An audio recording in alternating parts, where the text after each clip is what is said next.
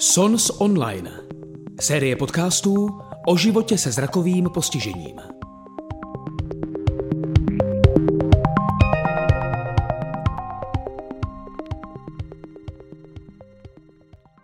Vítám všechny zúčastněné, kteří teda nedali přednost sluníčku a přišli dneska za náma na besedu. Vítám našeho hlavního hosta, nebo hostku, hostkyni, Lindu Albrechtovou. Lindo, hezký podvečer. Hezké odpoledne, já vás všechny moc zdravím.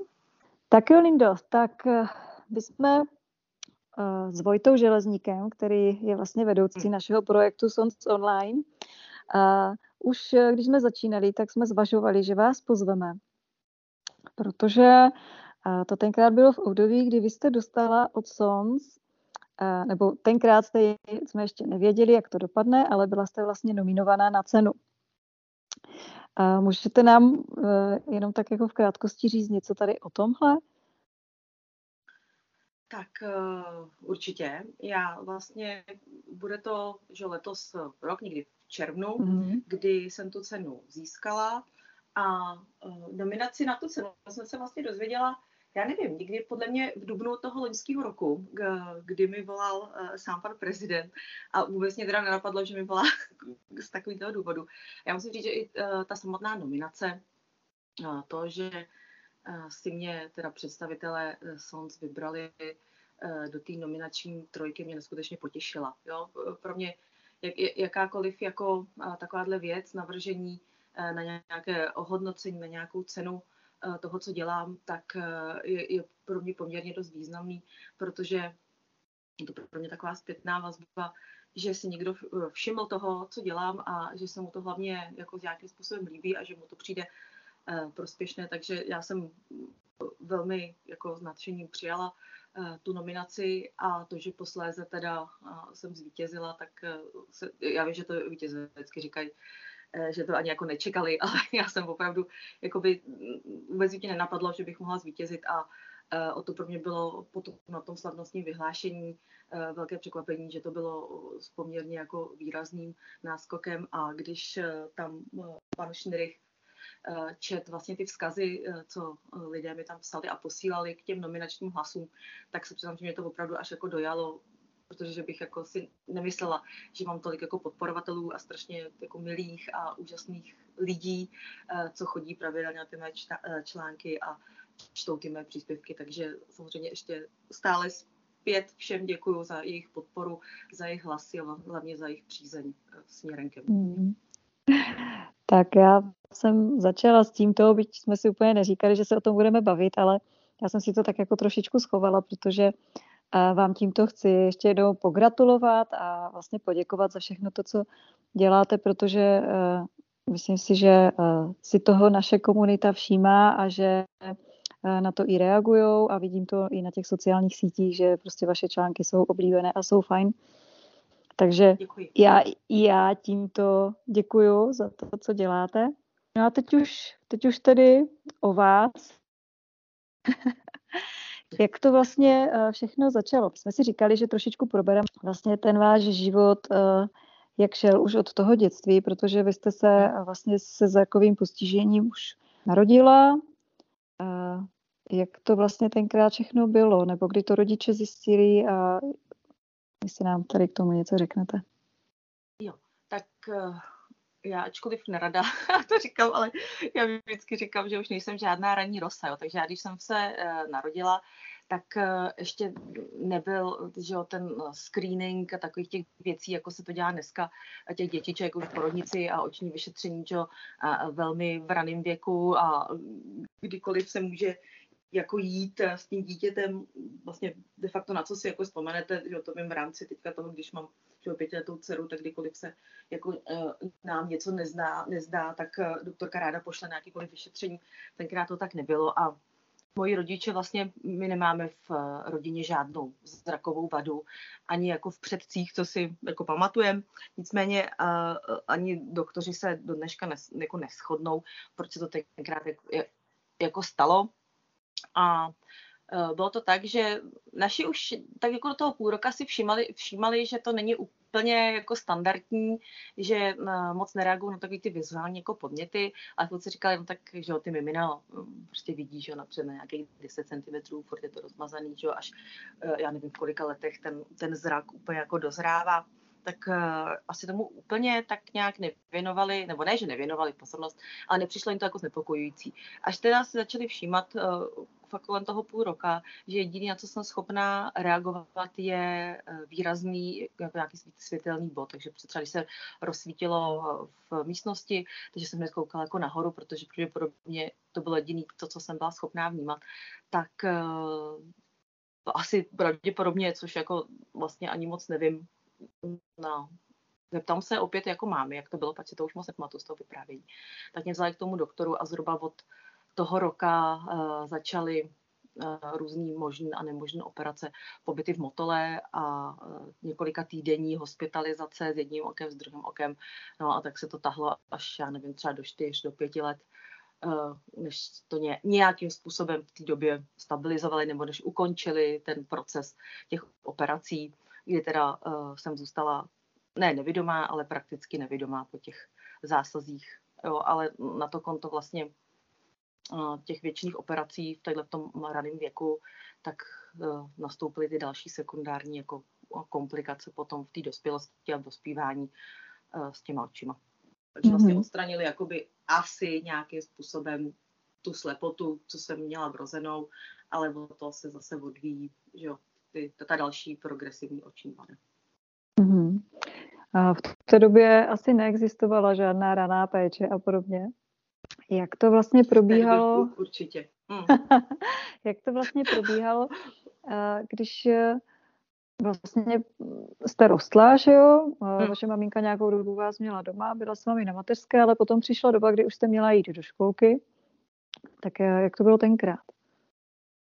Tak tenkrát vlastně já mám takový pocit, že asi to úplně až tak takový problém, nebo ne, že nebyl, uh, protože zase tolik školek se moc vybírat nemohlo, že jo, bylo to tak jako spádově a nějaký specializovaný, že jo, mateřský školky to vůbec, ale já mám takový pocit, že tenkrát se to bralo, no, tak má braille, jako má tady jako většina, když jsme byli malí, jak jsme byli obrejlení všichni, no, že všichni neměli 13 dioptrií, že jo, a neviděli na dva metry jako před sebe. Ale nicméně eh, v té rané školce, nebo ještě za mě v jeslích, tak eh, nemám jako pocit, že bych nějakým způsobem stran té zrakové vady eh, se cítila nějak jako podstrčená, nebo že by mi jako něco chybělo. To, to, to si vůbec nic nepamatuju. Nic jako negativního, jo, z té školky. Ani potom vlastně no, z té navazující, už to nebyly jesle, byla to klasická jako mateřská školka, tak eh, jako vím, že jsem zaznamenala, že mám jako strašně tlustý brejle, mám tom obrovský jako oči, jo, ale nějak jako uh, se těm mým rodičům podařilo mě umístit úplně jako, mm, jako normálně a uh, jako, že by se tam bral nějaký extra ohled na to, že je tam dítě s těžkou zrakovou vadou, to úplně jako nebylo, jo, takže nějakým nějakým způsobem vlastně, když takhle nad tím přemýšlím prostě retrospektivně, tak eh, docela je to zajímavý, jak jsem v té školce jako přežila, jo, když to vezmu eh, vlastně jako zpětně a pamatuju si, jak jsem viděla, neviděla, tak eh, to byl docela takový jako kaskadérský asi jako počin ale no, nemůžu, jako, nemůžu si stěžovat na to, že by jsem tam neměla žádný kamarády, eh, že by jsem pocitovala nějaké jako vyčlení z kolektivu nebo něco takového to vůbec. Jo, jak říkám, neměla jsem jediná brýle a zřejmě o toho se to odvíjelo, prostě, jo, že jsme tam, nás bylo víc brýlovců a tak nějak se to jako respektovalo a zvládali jsme to všichni, ačkoliv, že jo, asi ta moje zraková vada se nedala srovnat s tou zrakovou vadou nebo s tím zrakovým postižením těch ostatních mm. spolužáků. Já si říkám, že tam potom je už nějaká předškolní příprava, děti se učí eh, nějaké ty tahy speciální, držet tušku, malovat a podobně, tak ani tady s tím jste jako nezaznamenala, že by byl nějaký problém. No vůbec. Já když to vezmu ve, srovnání s tou už jako předškolní přípravou, co se dělá teďka a co se dělalo mm-hmm. za mhm. nás, tak já mám pocit, že se to úplně až tak jako nehrotilo, jo? že samozřejmě jsme nějak malovali, ale že by to byla jako systematická jako příprava, to úplně si jako nevzpomínám. No, nicméně asi uh, žádný maximálně, jestli jsem měla nějaký fixy, to asi, to určitě, jo, že, že jsem si vybírala tak, abych aspoň nějaký ten tah uh, tou fixou nebo tou tuškou jako viděla, protože to jsem ještě schopná tenkrát byla uh, tou rukou, že jo, něco zaznamenat, protože v první třídě jsem normálně uh, psala rukou mm, do těch zvětšených, nebo respektive do těch širších jako řádek, tlustých, tučných, takže to šlo, tak i v tom uh, předškolním věku uh, jsem to tam musela nějak jako zvládat. Nepamatuju si fakt, že bych z toho měla nějaký stresy, nebo se cítila nějak jako upozaděná, nebo že by mi to nešlo stran toho zrakového postižení. Takže zaplať pán Bůh mm-hmm. jako za to, že, že to tak tenkrát bylo. Nebo je, jestli jako dítě jsem to prostě takhle jako nevnímala a prostě to běželo, nebo bylo to tak, jak to běželo a člověk se s tím prostě vypasovával s tím dětským rozumem a uh, s nějakým takovým jako, že, že ty děti prostě to nějak neřeší, nějak to je a dobře to dopadlo, takže za, za to jako děkuju zpětně. A, ono to tak někdy vypadá, že možná je to lepší, když se z toho nedělá žádné velké, velký problém, že, že to dítě třeba musí dělat něco jinak, tak se to přijme a vlastně ono se otrká a dělá si ty věci po svém tak, jak potřebuje. A možná je to tak. trochu lepší, než když se berou příliš velké ohledy, všechno se těm dětem přizpůsobuje a ty děti pak si nejsou schopné poradit třeba v těch běžných situacích sami a očekávají pořád nějaké úlevy. Já se tak, na to ptám hlavně, hlavně hm. No, já se na to právě ptám, protože když já samozřejmě ten váš příběh znám a myslím si, že spousta z nás, i ti, co jsme tady, tak ho znají, že mi právě přijde, že tím, že tenkrát ještě nebyla žádná ta, ty, žádné extra speciální ohledy a tak podobně, že jste se vlastně naučila hledat si ty svoje řešení a jako stala se takovou bojovnicí sama za sebe. Jo, jako na mě to tak působí, že vlastně uh, opravdu znám pár případů těch dětí, kteří ti rodiče se snaží strašně moc pomoct a všichni jim hodně při, uh, vycházejí vstříce a všechno mají hmm. speciální a podobně, ale pak jsou, pak jsou jako ztracené. Takže když se posuneme třeba do té základní školy, tak vy jste teda nastoupila na běžnou základní školu, ne, já jsem nastoupila tady na eh, speciální pro zrakové postižení. Ta už tady byla tenkrát, mm-hmm. jo. Mm-hmm. Ale uh, pamatuju si, to, vidíte, to se musím taky mámi zeptat, že vlastně k zápisu uh, jsem šla, nebo respektive oni ty zápisy asi, když si to nepamatuju vlastně, ale pamatuju si zápis na normální uh, běžný základní škole, jo, a pak se podle mě tam muselo něco stát. V tu mm. dobu, že nevím, chodí se zápisu v dubnu třeba, nebo v květnu a pak jestli naši se dozvěděli o té možnosti, že ta speciální škola tady je, protože tam jsem nenastoupila, že, jako na tu, mm-hmm. na tu klasickou základní školu. A šla jsem rovnou tady na tu Dobravku, kde ta, mm, kde ta základka je prostě už no, od těch 90. let, no. Mm-hmm. Jo, ale k zápisu jsem tam určitě nešla, jo, to si pamatuju mm-hmm. a vidíte, až skončíme, mm-hmm. tak se na to půjdu hned mám mě zavolat a zeptám se jí na to. Ale pamatuju si, to si pamatuju jako dneska, jak jsem byl u toho zápisu, Eh, a byla tam ta učitelka, zkoušely se různé jako ty věci. A že si jako ptala tý mojí mámy, eh, jestli jako zvládám takovýhle věci a jiný jako věci. A že mě tenkrát přišlo strašně jako divný, proč se ty mámy na to ptá, to je přece jasný, že jako vím, jak vypadá jako žlutá a že vím, jak se přece jako drží tuška, že mi přišlo divný, proč se jí ptá na takové věci, které jsou jako samozřejmé. Jo, a e, vlastně v těch šesti a kousek jsem měla prostě obavy z toho, co v té škole budu teda jako dělat, když už teď se tak divně ta ženská jako ptá tý mojí mámy na běžné věci. Jo, takže mm-hmm. to mhm. tenkrát jako to, to, to ve mně zůstalo očividně těch strašně moc let, jo, tak e, to si pamatuju, ale vlastně nastoupila jsem na tu základku uh, speciální, jo, která teda mm-hmm. já na ní nedám do dneška dopustit a tam jsme byli fakt jako spokojení. I když jako za nás uh, že v tom já jsem nastupovala, to, to můžu klidně říct, aby jsme se zorientovali v tom čase, tak jsem nastoupila v roce, v roce 1988 do první třídy. A vůbec jsme neměli všichni eh, speciální pomůcky a neměli jsme žádný kamerový lupy a neměli jsme vůbec žádný jiný lupy, jenom prostě jsme psali fixou, psali jsme do větších mezer, do větších linek, širších a tučnějších.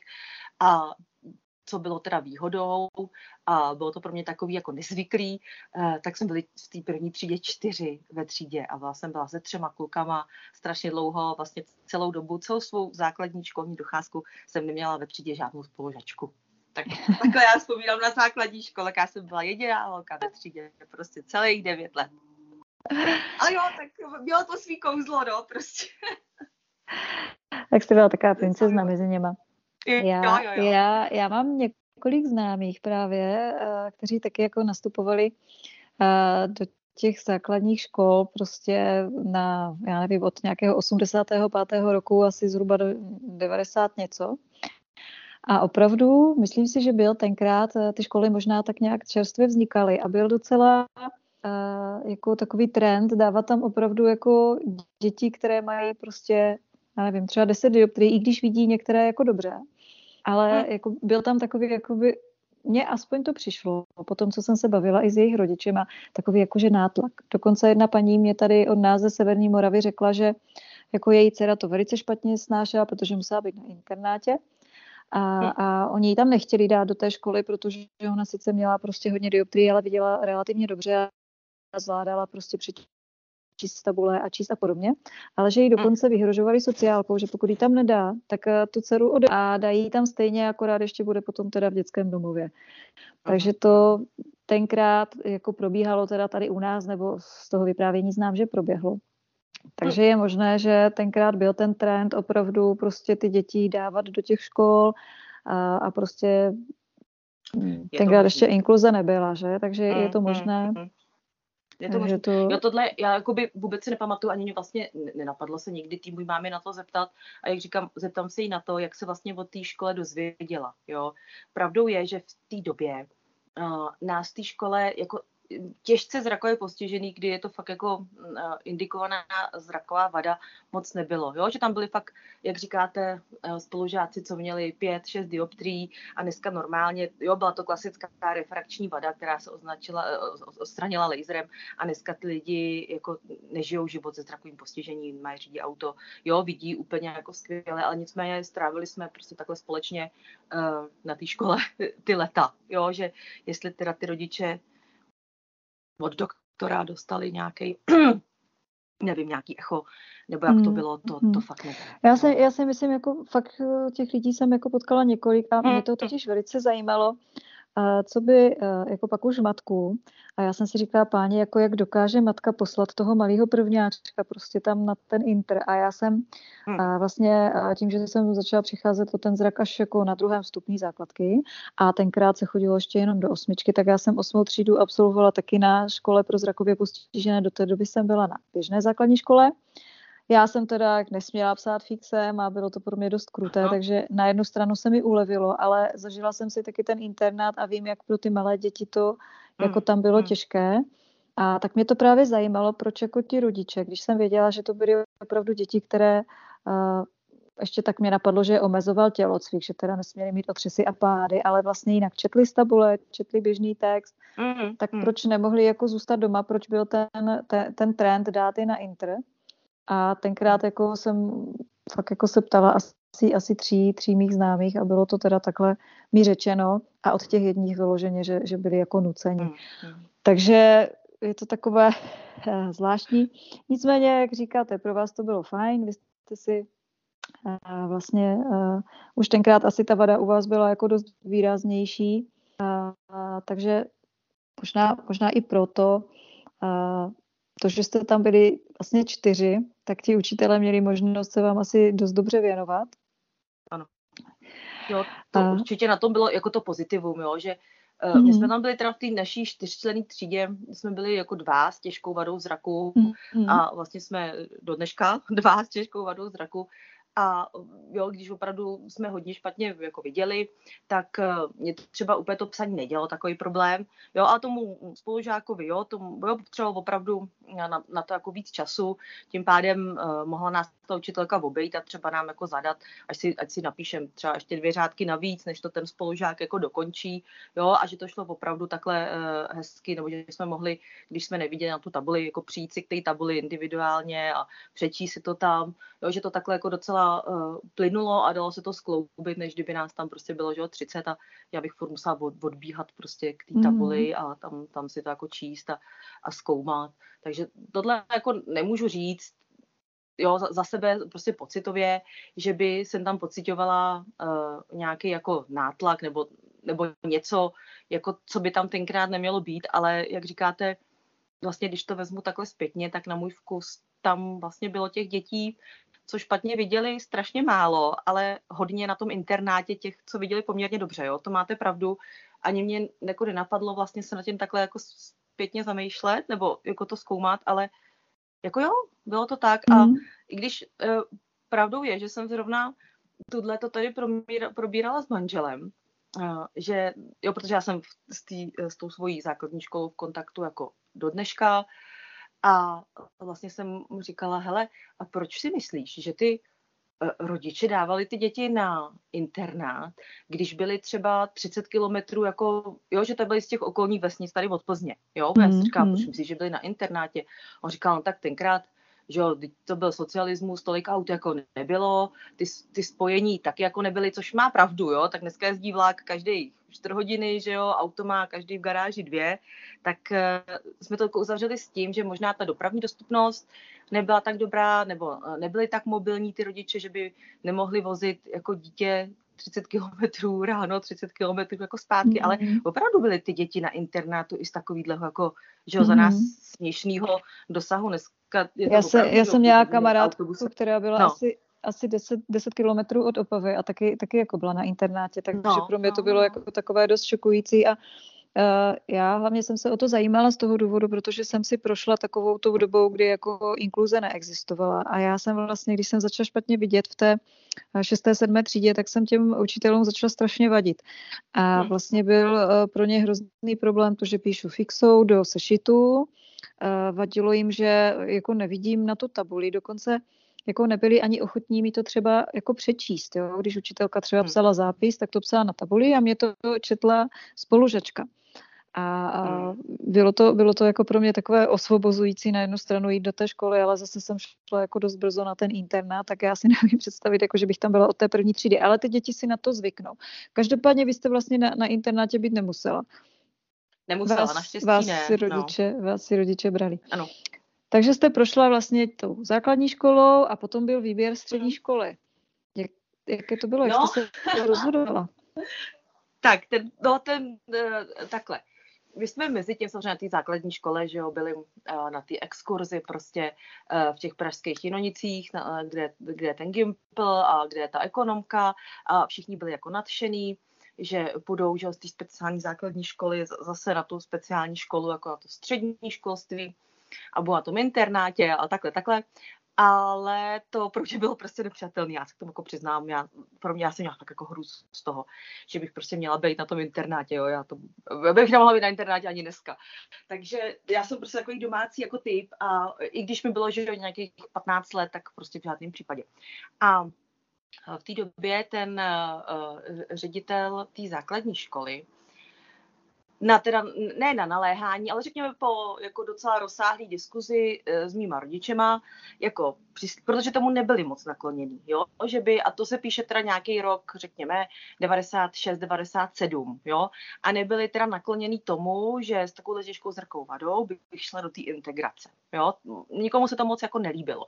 Nicméně mý rodiče byli jako nohama na zemi, říkali, no dobrý, tak když jako se to nepovede a nepovede se nám ji umístit a nebo se nám ji povede umístit a ono to prostě nepůjde v tom kolektivu na jednou těch 30 zdravých, koukavých jako lidí, no tak maximálně ztratí rok a hod na ten internát půjde za rok, jo, to jako, což byl celku jako logický argument, tak um, ten ředitel té základní školy teda obvolával tady ty místní jako střední školy, gimply, jo, ekonomky, eh, prostě ty, ty maturitní jako obory, kam by mě chtěli vzít, ale nechtěli mě vzít. Jo, až teda na to konto, kdy se znal, eh, zřejmě se jako znali dobře s tím ředitelem toho Gimplu, kam já jsem potom nastoupila po složení zdárným snažení teda přijímacího řízení, tak ten teda řekl, že je ochotný to zkusit. Jo, ačkoliv jako neměl zkušenost, uh, nikdo nevěděl, jak to bude vypadat, jak to bude probíhat, co se jako bude dít, jo, všechno se to dělalo jako za provozu, ale tady z rámci těch plzeňských škol byl jediný, kdo to chtěl zkusit, no, jakože tam teda,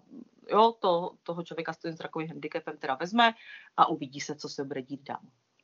Takže jsem uh, šla k tomu přijímacímu řízení, což mi dělala jsem ho normálně jako s tím se zdravejma, nicméně navýšili mi, když bych potřebovala ještě jako čas, dali mi uh, papíry s, s většíma linkama, nazvětšovali mi dle našich požadavků ty texty v tom, jo, v tom přijímací řízení. V tom jako nebyl problém, to do dneška, jako, jo, opravdu se furt ptali, jestli je to všechno v pořádku, jestli ještě nepotřebuju jako čas a tím, jak jsem to měla zvětšený a v celku jako uh, jsem tam jako neměla s tím žádný problém, tak uh, jsem to zvládla ve stejným uh, časovým jako uh, horizontu, jako ty všichni se mnou. A až na konci toho studia, když jsme odmaturovali, tak spolužák, co seděl za mnou u toho přijímacího zřízení, tak říkal, díky tomu, že jsi to měla zvětšený, tak já jsem to od té obsal, tak jsem se sem dostal, no, ale odmaturo, odmaturoval, jo, takže budíš mu to no, prostě tak to je super. To, takže to bylo jako fajn, no, takže to viděl, co tam jako píšu, všechno. Já jsem sáky velký, že ty písmena bych to viděla. No, tak mm-hmm. si to mhm. dobře přeče, tak jsem ráda, jsem ráda, že jsem mu posloužila, no, standovi, takže dobrý. Jaké, jaké byly vaše očekávání, když jste tenkrát jako měla před sebou jako ten vstup do té školy a, a přeci jenom je to něco nového, noví lidi, člověk se musí nějak jako prezentovat, teď už ví, že tam bude něčím vyčnívat a bude, bude jiný než ostatní. Jaké to bylo tam vlastně přijít do té školy a zařadit se? No, bylo to stresující. Jo, jako bylo pro mě už jenom to, že najednou budu v kolektivu jako dalších 30 lidí, kteří jako pravděpodobně se nikdy nesetkali s někým, kdo má jako takový jako zrakový handicap. A jestli se se mnou budou bavit, že jo, a jestli se mě vůbec budou všímat a co a jak se bude dít, ale nicméně v té době uh, jsem se ještě pohybovala samostatně, nepotřebovala jsem mm, k samostatnému pohybu hůl a potřebovala jsem akorát tak uh, nějakou ruční lupu a teda nazvětšovaný, že jo, ty uh, různé ty písemky. A teda na, na tabuli jsem neviděla, to už jsem neviděla, že jo, na té základce, ani z té první lavice, ale ukázalo se, že vlastně že víc jsem byla vystresovaná já, Eh, než ti spolužáci, protože já jako to říkám vždycky a všude, že jsem měla strašně štěstí prostě na kolektiv, jak eh, těch spolužáků, tak eh, těch pedagogů, samozřejmě u těch pedagogů jako byli tam jo, jedinci, ale fakt jako jednotky, kteří prostě nepobrali, jo, že když, když se mm, jako ohlásí ten test a já jdu vždycky individuálně za ně a říct, paní profesorko, já vám připo, jako, já bych vám chtěla připomenout, že to prostě potřebuju zvětšený, protože nikdy eh, to nepřinesla. Vždycky na to mm-hmm. zapomněla. Jo? A ačkoliv ty ostatní na to nezapomínali. Jo, tam na začátku se prostě se sešlo, sešlo se se mnou, sešlo se s rodičem, sešlo se s třídním učitelem, co budu jako potřebovat, co můžou v rámci toho, co ta škola umožňuje, můžou pro mě udělat. Jo, rozhodně mi nenakoupili žádný drahý kompenzační pomůcky. To, co jsem prostě měla, jsem si jako nosila. V té době toho ještě nebylo mnoho. Bavíme se teďka o nějakých optických jako zařízeních. Víc v té době Eh, jako pro mě nebylo, se, se nedělalo, ještě to tak jako prostě nefrčelo. A tak co mohli, že mi prostě nazvětšovali, že jo, ty, ty, ty, nějaký ty texty, ty písemky. A uh, dali mi, když bylo třeba, nebyla jsem ještě hotová, dali mi víc času. Ale prostě byli tací, kteří jako to nepobrali. A uh,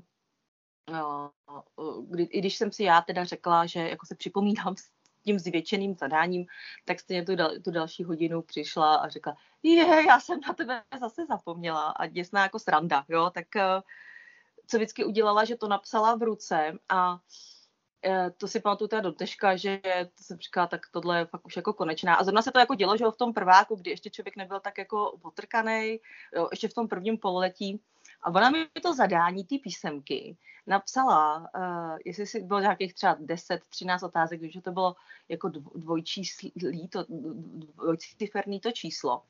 A ona mi to napsala na takový ten čtvercový papíreček, jak si na to píšete, jak se také trhají z toho bloku, jak se to píšete třeba nákup. A na to mi napsala těch 13 otázek.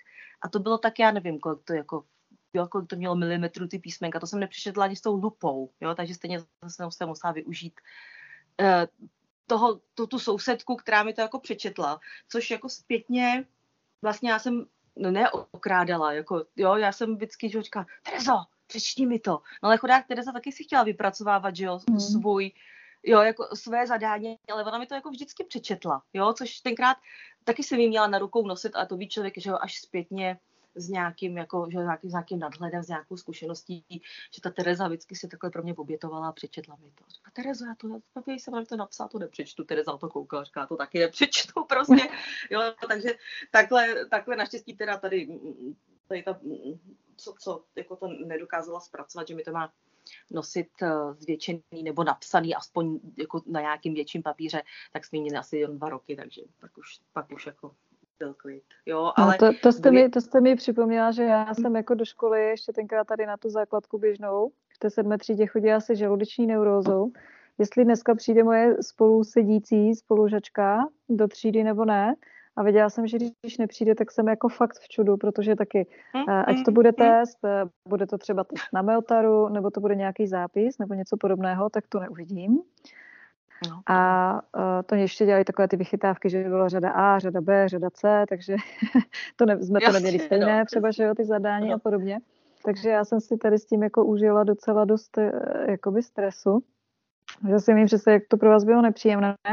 A do dneška se divím, že jsem to tenkrát jako uh, moc nehlásila mamce a že jsem jako tak jako tiše trpěla a že se to vlastně neřešilo. Uh, hmm, vaši to hmm. teda taky v tu dobu neřešili, nebo vy jste si no. to chtěla sama nějak no, vybojovat? No, právě, že ne, jako je, ale já, tak, já taky nevím, ale Hanku, proč jsem jako víc? Mm-hmm. Jenomže já mám takový pocit, že dneska by to člověk takhle jako, nebo nenechal, jo, ale já furt mám pocit, že byla taková doba, že se o tom jako nemluvilo mm-hmm. a jako jo, buď ráda, že něco, něco a tady ti to přinesla napsaný, to, že na to nevidíš, tak si jako nestěžuj, jo, že nevím, jo, proč, mm. nevím, jako proč jsem se nepřihlásila, neřekla jsem, nebo proč jsem jí neřekla, prosím vás, ale teď tohle je tak malý, jak bych na to mohla vidět, já na to mm. nevidím, nebo proč jsem nevzala ten lísteček a nešla jsem za tím svým třídním učitelem, v kterém jsem měla jako velkou podporu a do dneška jako ho chválím, protože ten mě jako vždycky podpořil, vždycky pomohl, jo, nikdy neřekl půl špatného slova, jo, to byl prostě jako rovný chlap, který měl už tenkrát prostě jasno, jo, a věděl prostě jako, že proč bych tady neměla být, je to naprosto v pořádku, já jsem její třídní učitel a já ji prostě podpořím. A podpořil mě jako vždycky, jo, ale proč mm. jsem hmm. jako za ním nešla a neřekla, hele, ona mi to furt nenosí a ona mi to nosí takhle, já to nemůžu jako vidět, ne, já jsem jako mlčela. Já, já si totiž no. jako mám takovou osobní teorii, že si myslím, a teď když to jako slyším od vás, že prostě tenkrát jsme byli fakt ještě v pozici těch dětí, že jsme vlastně jako jo, měli jo, nějakou tu, hmm. ty dospělé jako autority, teď to byli ti učitelé a vlastně možná to nás naučilo si to řešit jako uh, samostatně. A, a taky nás to naučilo, že prostě to za nás nikdo neudělá a že se musíme možná otrkat sami. Že vlastně jako nemůžeme čekat, že všechno někdo za nás zařídí tak i možná tady toč to může být. Je, je to možný, jako... jo, jako pravda je v tom, že tadyhle ty zkušenosti jako negativní nahoru dolů, jo, že jako stres, jestli přijde zase uh, budíš mu země lehká, jmenoval se jakýsi profesor Karlíček, on teda potom zemřel, stal se z něj alkoholik, on už i, i v rámci toho Eh, gimpláckého mýho studia, jako se to o něm vědělo, jestli zase přijde a bude chtít po mně tu slepou mapu. Jo? Já vám přísám, že jsme měli zeměpis tři roky a za ty tři roky to vždycky po mně chtěl tu slepou mapu jo, doplňovat. Mm-hmm. Já jsem jsem nedoplnila nikdy nic, že do dneška nevím, jak vypadá prostě mapa. Mm-hmm. Za to mhm. se teda všem omlouvám a já mám prostě jako, to, to, to je moje takový jako, hm, jak bych řekla, velký, co bych potřeba ještě dohnat. Uh, že prostě ten zeměpis, jo, jakmile si člověk nemůže prohlídnout tu mapu, a i když samozřejmě jsem potkala spoustu matových map, ale já mám prostě pocit, že jak to člověk potřebuje vidět, že tadyhle jsou hory hnědý a tadyhle prostě nížina zelená, modrá voda a kouknout na to prostě v tom, jako tím bokem, abyste měli souvislosti, že tadyhle tohle omílá, tadyhle ten oceán a tady ten, jo, že to, to je můj mhm. velký jako nedostatek a tam bych potřeba, jako vím, že tam mám mezery a jako chtěla bych ten zeměpis zlepšit. Pracuji na tom, ale jde to pomalu. No nicméně. uh, uh, takže vždycky chtěl doplnit tu mapu, vždycky to tam přede mě předhodil, ale jako já budu vzala zase že, ten prázdný papír. On tam napsal tu pětku, jo. Já jsem potom ten průměr, že jo, dohnala, když nás zkoušel u tabule, tak jsem měla za jedna. No, takže, takže si umíte představit, že prostě jako na Gimplu jste a máte prostě třeba ze zemáku za dva, za tři, protože ten hmm. průměr vám kazí ta slepá mapa, jako jo. Nicméně, ale tohle už potom uh, ten můj třídní profesor jako věděl, že mi jako Karlíček dělá tohle, hmm. ale uh, taky se to tam nějak jako tolerovalo, jo, protože Já ty známky musím na to říct, že jo. Jsem Já měla prostě, říct, jako, že- ne, neumazaly mi ty pětky z té slepý mapy. No. Hmm, hmm. Já jsem, měla, já jsem měla podobný problém a to už jsem byla na obchodní akademii ve třídě pro děti se, se zrakovým postižením a měli jsme paní učitelku, která nás učila, nebo profesorku, tenkrát se říkalo profesoři, že na té střední škole za nás, Ano, ano, ještě teď ano. už jsou to učitelé. A Jsou to učitel- učitelé, jo, aha, za nás ještě taky Aha, byli, to no, já profesoři, jsem právě ano. teď zjistila, že už jsou to učitelé, že profesoři jsou na taky to vysokých není, školách. jo. Taky to A není já žádný jsem- profesor tam, jako. No jasně. A já jsem měla problém v psaní na stroji, protože já jsem teda už se učila v té osmé třídě psát na stroji na té základní škole speciální, což jako bylo super a do dneška jsem fakt ráda, že píšu No. prostě opravdu jako dobře, rychle, všema deseti. A já jsem měla stejný problém. Já jsem měla opisy za pět a diktáty za jedna. A prostě furt. Hm. A potom ještě za mě přišly takové ty psací stroje s tím displejem, no to bylo ještě horší, to byla ještě větší katastrofa, protože všichni si to naťukali celý řádek, přečetli si to, odentrovali a to napsalo. Já se na to neviděla, že? Mhm.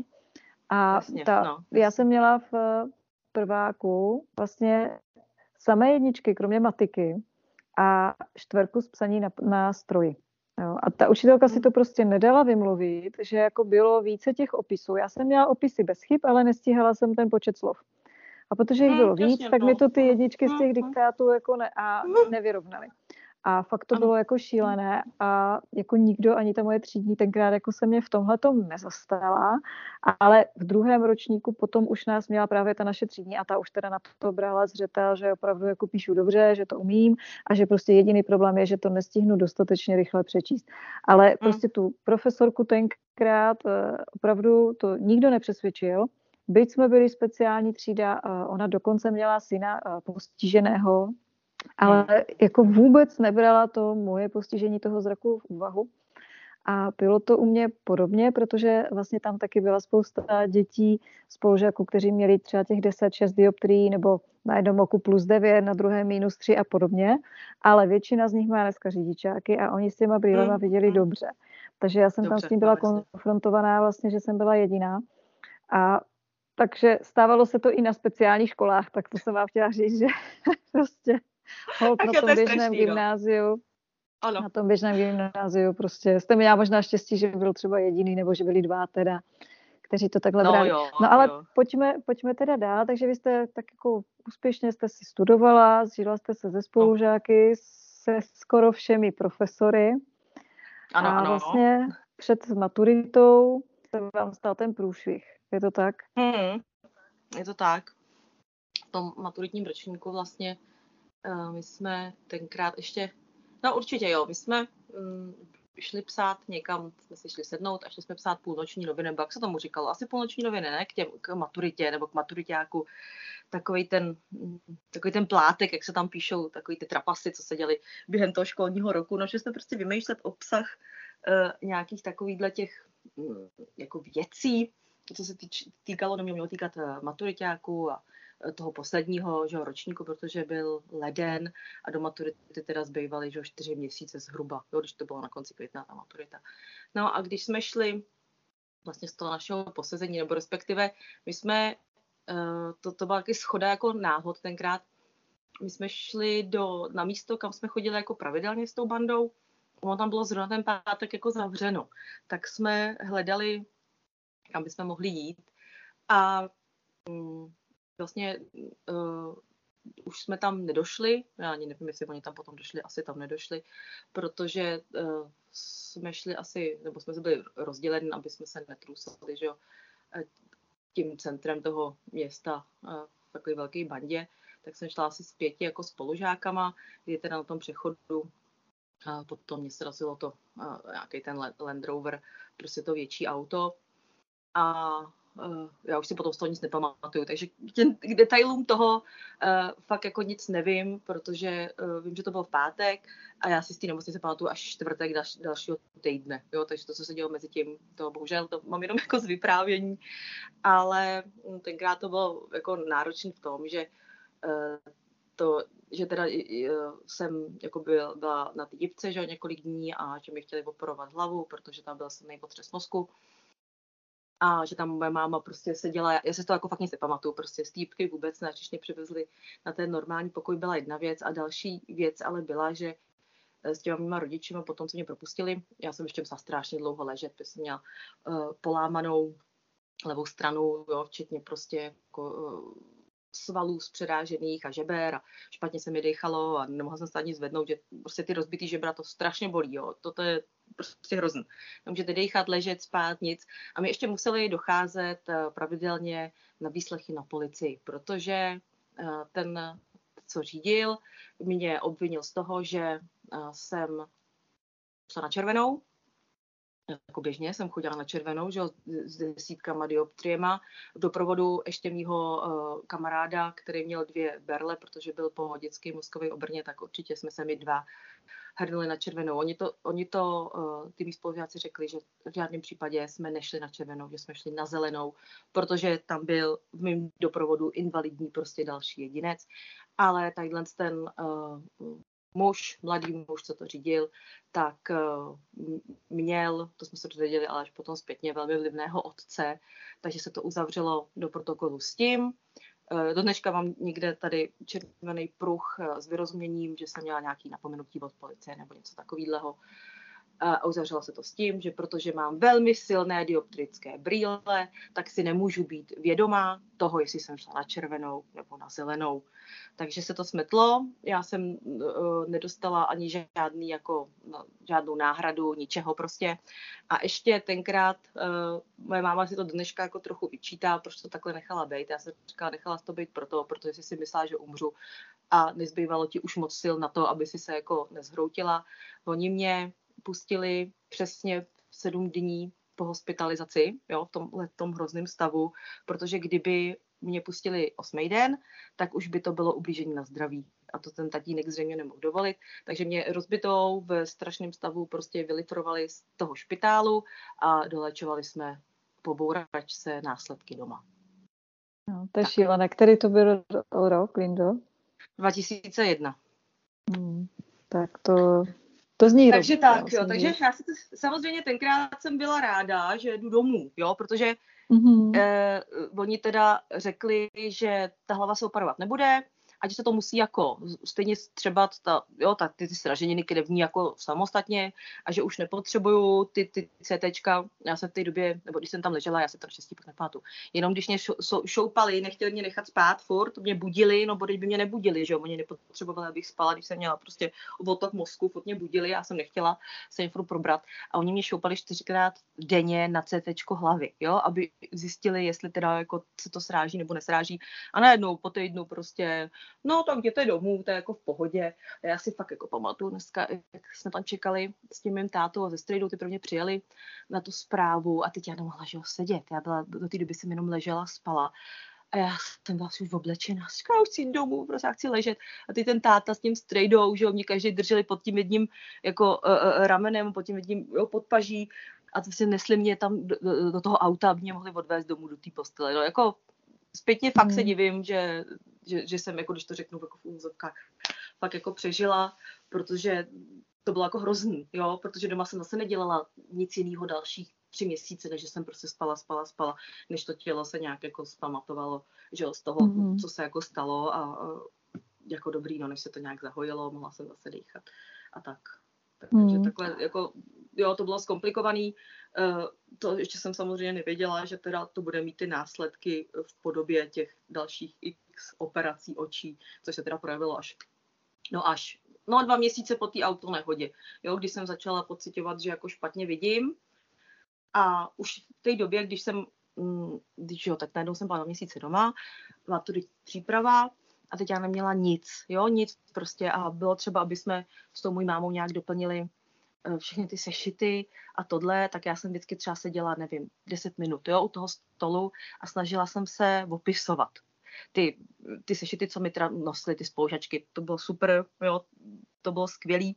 Dneska, že se to všechno píše jako online, nebo se to píše digitálně a tenkrát největší, jako co bylo, že se to dalo kopírovat. A já už jako, když jsem někdy v tom únoru, jsem se pokoušela obsat nějaký ty poznámky, tak to nešlo. Já jsem to prostě nepřečetla. Jo, strašně jako to oko mi hrozně jako jezdilo a i když jsem předtím, předtím normálně jako četla po, po vybraných spolužačkách, jo, to jsem zase měla vybrané mm-hmm. spolužačky, jo, po kterých jsem to přečetla, protože po zbytku, po zbytku to nešlo. Tak jsme přistoupili k tomu, že mi to máma bude jako nebo táta jako diktovat. A já jsem říkala, no ale já jako po sobě ani to svoje moc nepřečtu. No sved, logicky, svedli jsme to na to, že, že jo, si posledním otřesu mozku, málem si umřela, ono se to ustálí. No tak jo, že jo, milosrdná lež.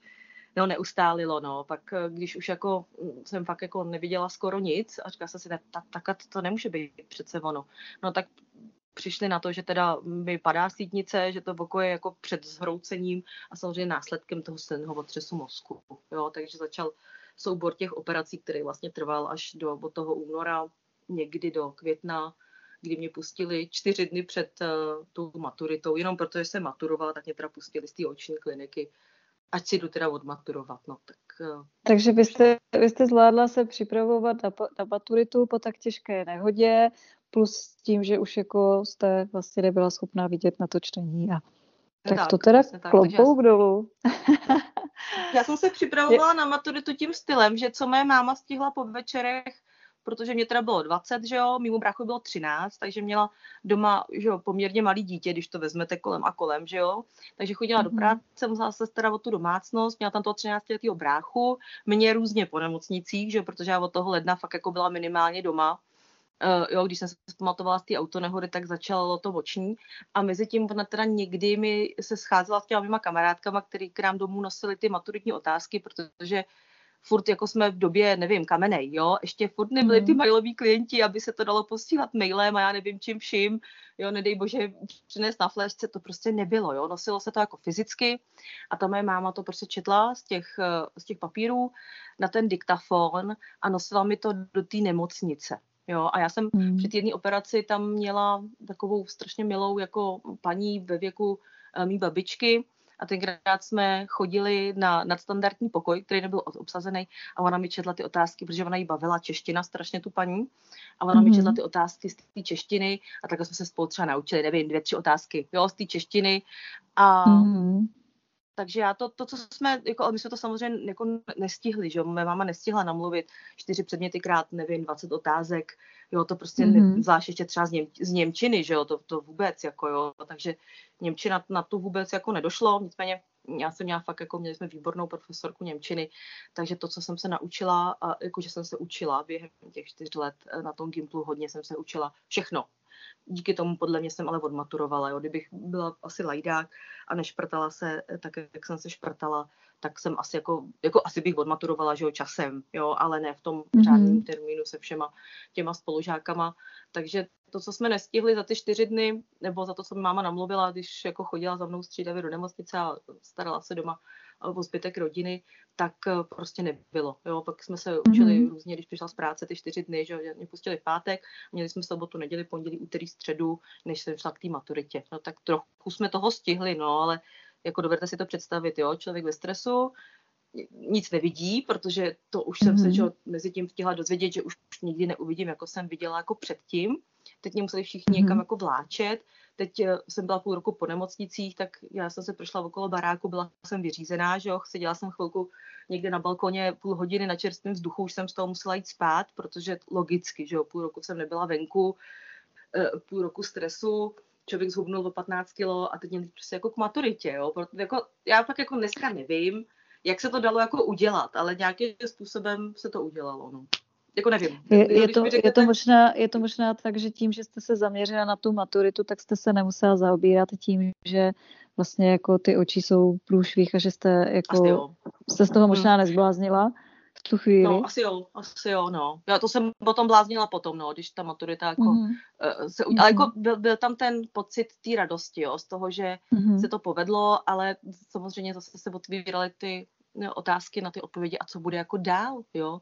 Najednou nevíš, mm-hmm. nemůžeš jít jako sama, jo, a na to jsem jako nebyla zvyklá, jo, že bych nemohla najednou sama prostě výjít, jo, člověk jako měl omezený, že jo, zrakový možnosti, no a nějakým způsobem já jsem se s tím naučila pracovat, ale jako s, s tím, jak jsem viděla takhle v tom, v tom květnu 2001, tak se nedalo jako opravdu výjít prostě samostatně bez té hole, jo, ale mm-hmm. v té době já jsem nevěděla, kde vezmu hůl, já jsem nevěděla, jaký jsou pomůcky pro lidi, co už můžou jenom poslouchat, co prostě nevidí nic zvětšeného. Já jsem nevěděla, kam mám jít, mm-hmm. já jsem nevěděla, koho mám kontaktovat. Tím, že jsem byla v integraci, tak už jsem jo, ty, ty spolužáky, co byly na těch speciálních středních školách, ty už jsem jako nevídala, to si říkala, jako, co, co teď prostě, jo, internet ten ještě tolik nefrčel, to bylo 15 minut přes vytáčený připojení, že jo, za 15.90 a jediný, co jsme mhm, uměli mhm. napsat, byly SMSky na, na operátory, jo, to nebylo, že se dáte, že jo, a vygooglíte prostě co, to, to, to tak jako nebylo, takže jsme tak jako v tom plavali, no, dost. No, mm-hmm. no a tak co teda bylo dál? Tak vy jste zvládla tu maturitu a, a co vlastně teda následovalo? No, následovalo, ty taky tak, co budeš jako dělat? Máš podaný, že jo, ty, uh, ty uh, přihlášky na tu vysokou školu, no to je pravda, to jsem měla podaný, že jo, asi čtyři. No tak uh, to zkusíme obvolat a uvidíme, co jako se bude dít, říkala moje máma, ne, přece tady nebudeš, se, přece tady nebudeš sedět doma. No, no tak když to říkáš, no, tak to je jako, tady asi nebudu sedět. jako asi ne, no, jako, no. Tak jako co Takže vy jste si, vy jste si vlastně vybírala, ano, vy jste si vybírala vlastně to vzdělání tenkrát s tím, že jste věděla, že ještě něco vidíte. Jaký byl vlastně ten výběr těch, těch vysokých škol? Co jste měla za obory? Tak já jsem tam měla nějakého, nebo takhle. Eh, já jsem chtěla opravdu, ale už jako v průběhu toho Gimplu jsem věděla, že bych chtěla studovat práva. Jo? Toho jsem se prostě držela, tak ty jsem si tam dala. Nicméně už v té době se vědělo, že ty práva jsou jako, no tak to už teďka víme všichni, že byly tady ty pozemské práva pro ty vyvolený, že jo, jenom. Jo, tak už tenkrát se to jako vědělo jo, že na ty práva se dostanou jenom ty, co mají prostě tuční obálky nebo konta nebo takhle, ale si říká, tak co, jako, tak zkusit to můžu, že za, za zkoušku jistě dám, budu si zkusit ty přijímací, ty, ty přijímací zkoušky a uvidíme. No, pak jsem tam měla teda uh, tu filozofickou fakultu, tenkrát ještě humanitních studií, a dva obory na pedagogické fakultě, ale bohužel už si nespomenu, jaký. Nějaký dějepis tam byl, to určitě historie, tam mě vždycky bavila. A čeština mám takový pocit, protože uh, to jsme měli taky výbornou profesorku a ta literatura fakt nějak bavila a to mě baví i do dneška.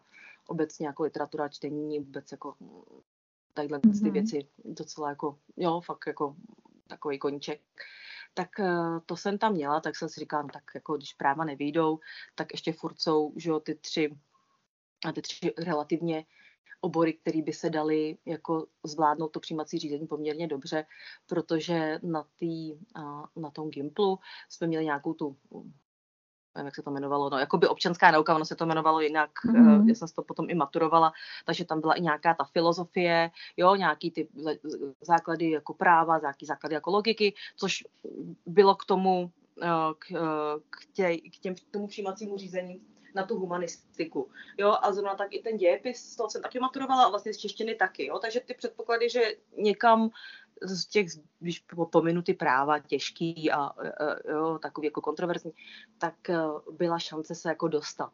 No a to jsme samozřejmě mysleli, že e, to vyřeší zvětšený zvětšený zadání že přijímacího řízení. Nemohli jsme v tu dobu tušit, že uh, nic takového se dít nebude, že neuvidím že na, ten, na ten tištěný text. No, tak uh, jsme obvolávali ty studijní oddělení a vlastně uh, všude řekli, že nic takového v životě neslyšeli, proč bych měla jít studovat. Eh, na, na té pajdě tam úplně řekli, že ať přijdu, až uvidím.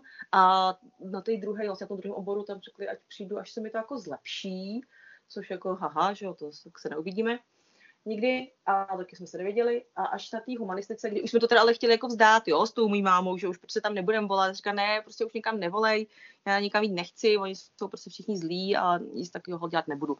No a až na té humanistice překvapivě uh, řekli, že jako, no to není problém, tak přijďte, jako, kdy budete chtít, já tak jako třeba s mámou, jo, klidně přijďte s maminkou, my vás posadíme do, do, do přední řady, no a když budete potřebovat víc času, není problém, to přijďte, to nějak to uděláme, no tak jsme přišli, no, přišla to strašně vtipný s tou mojí mamou.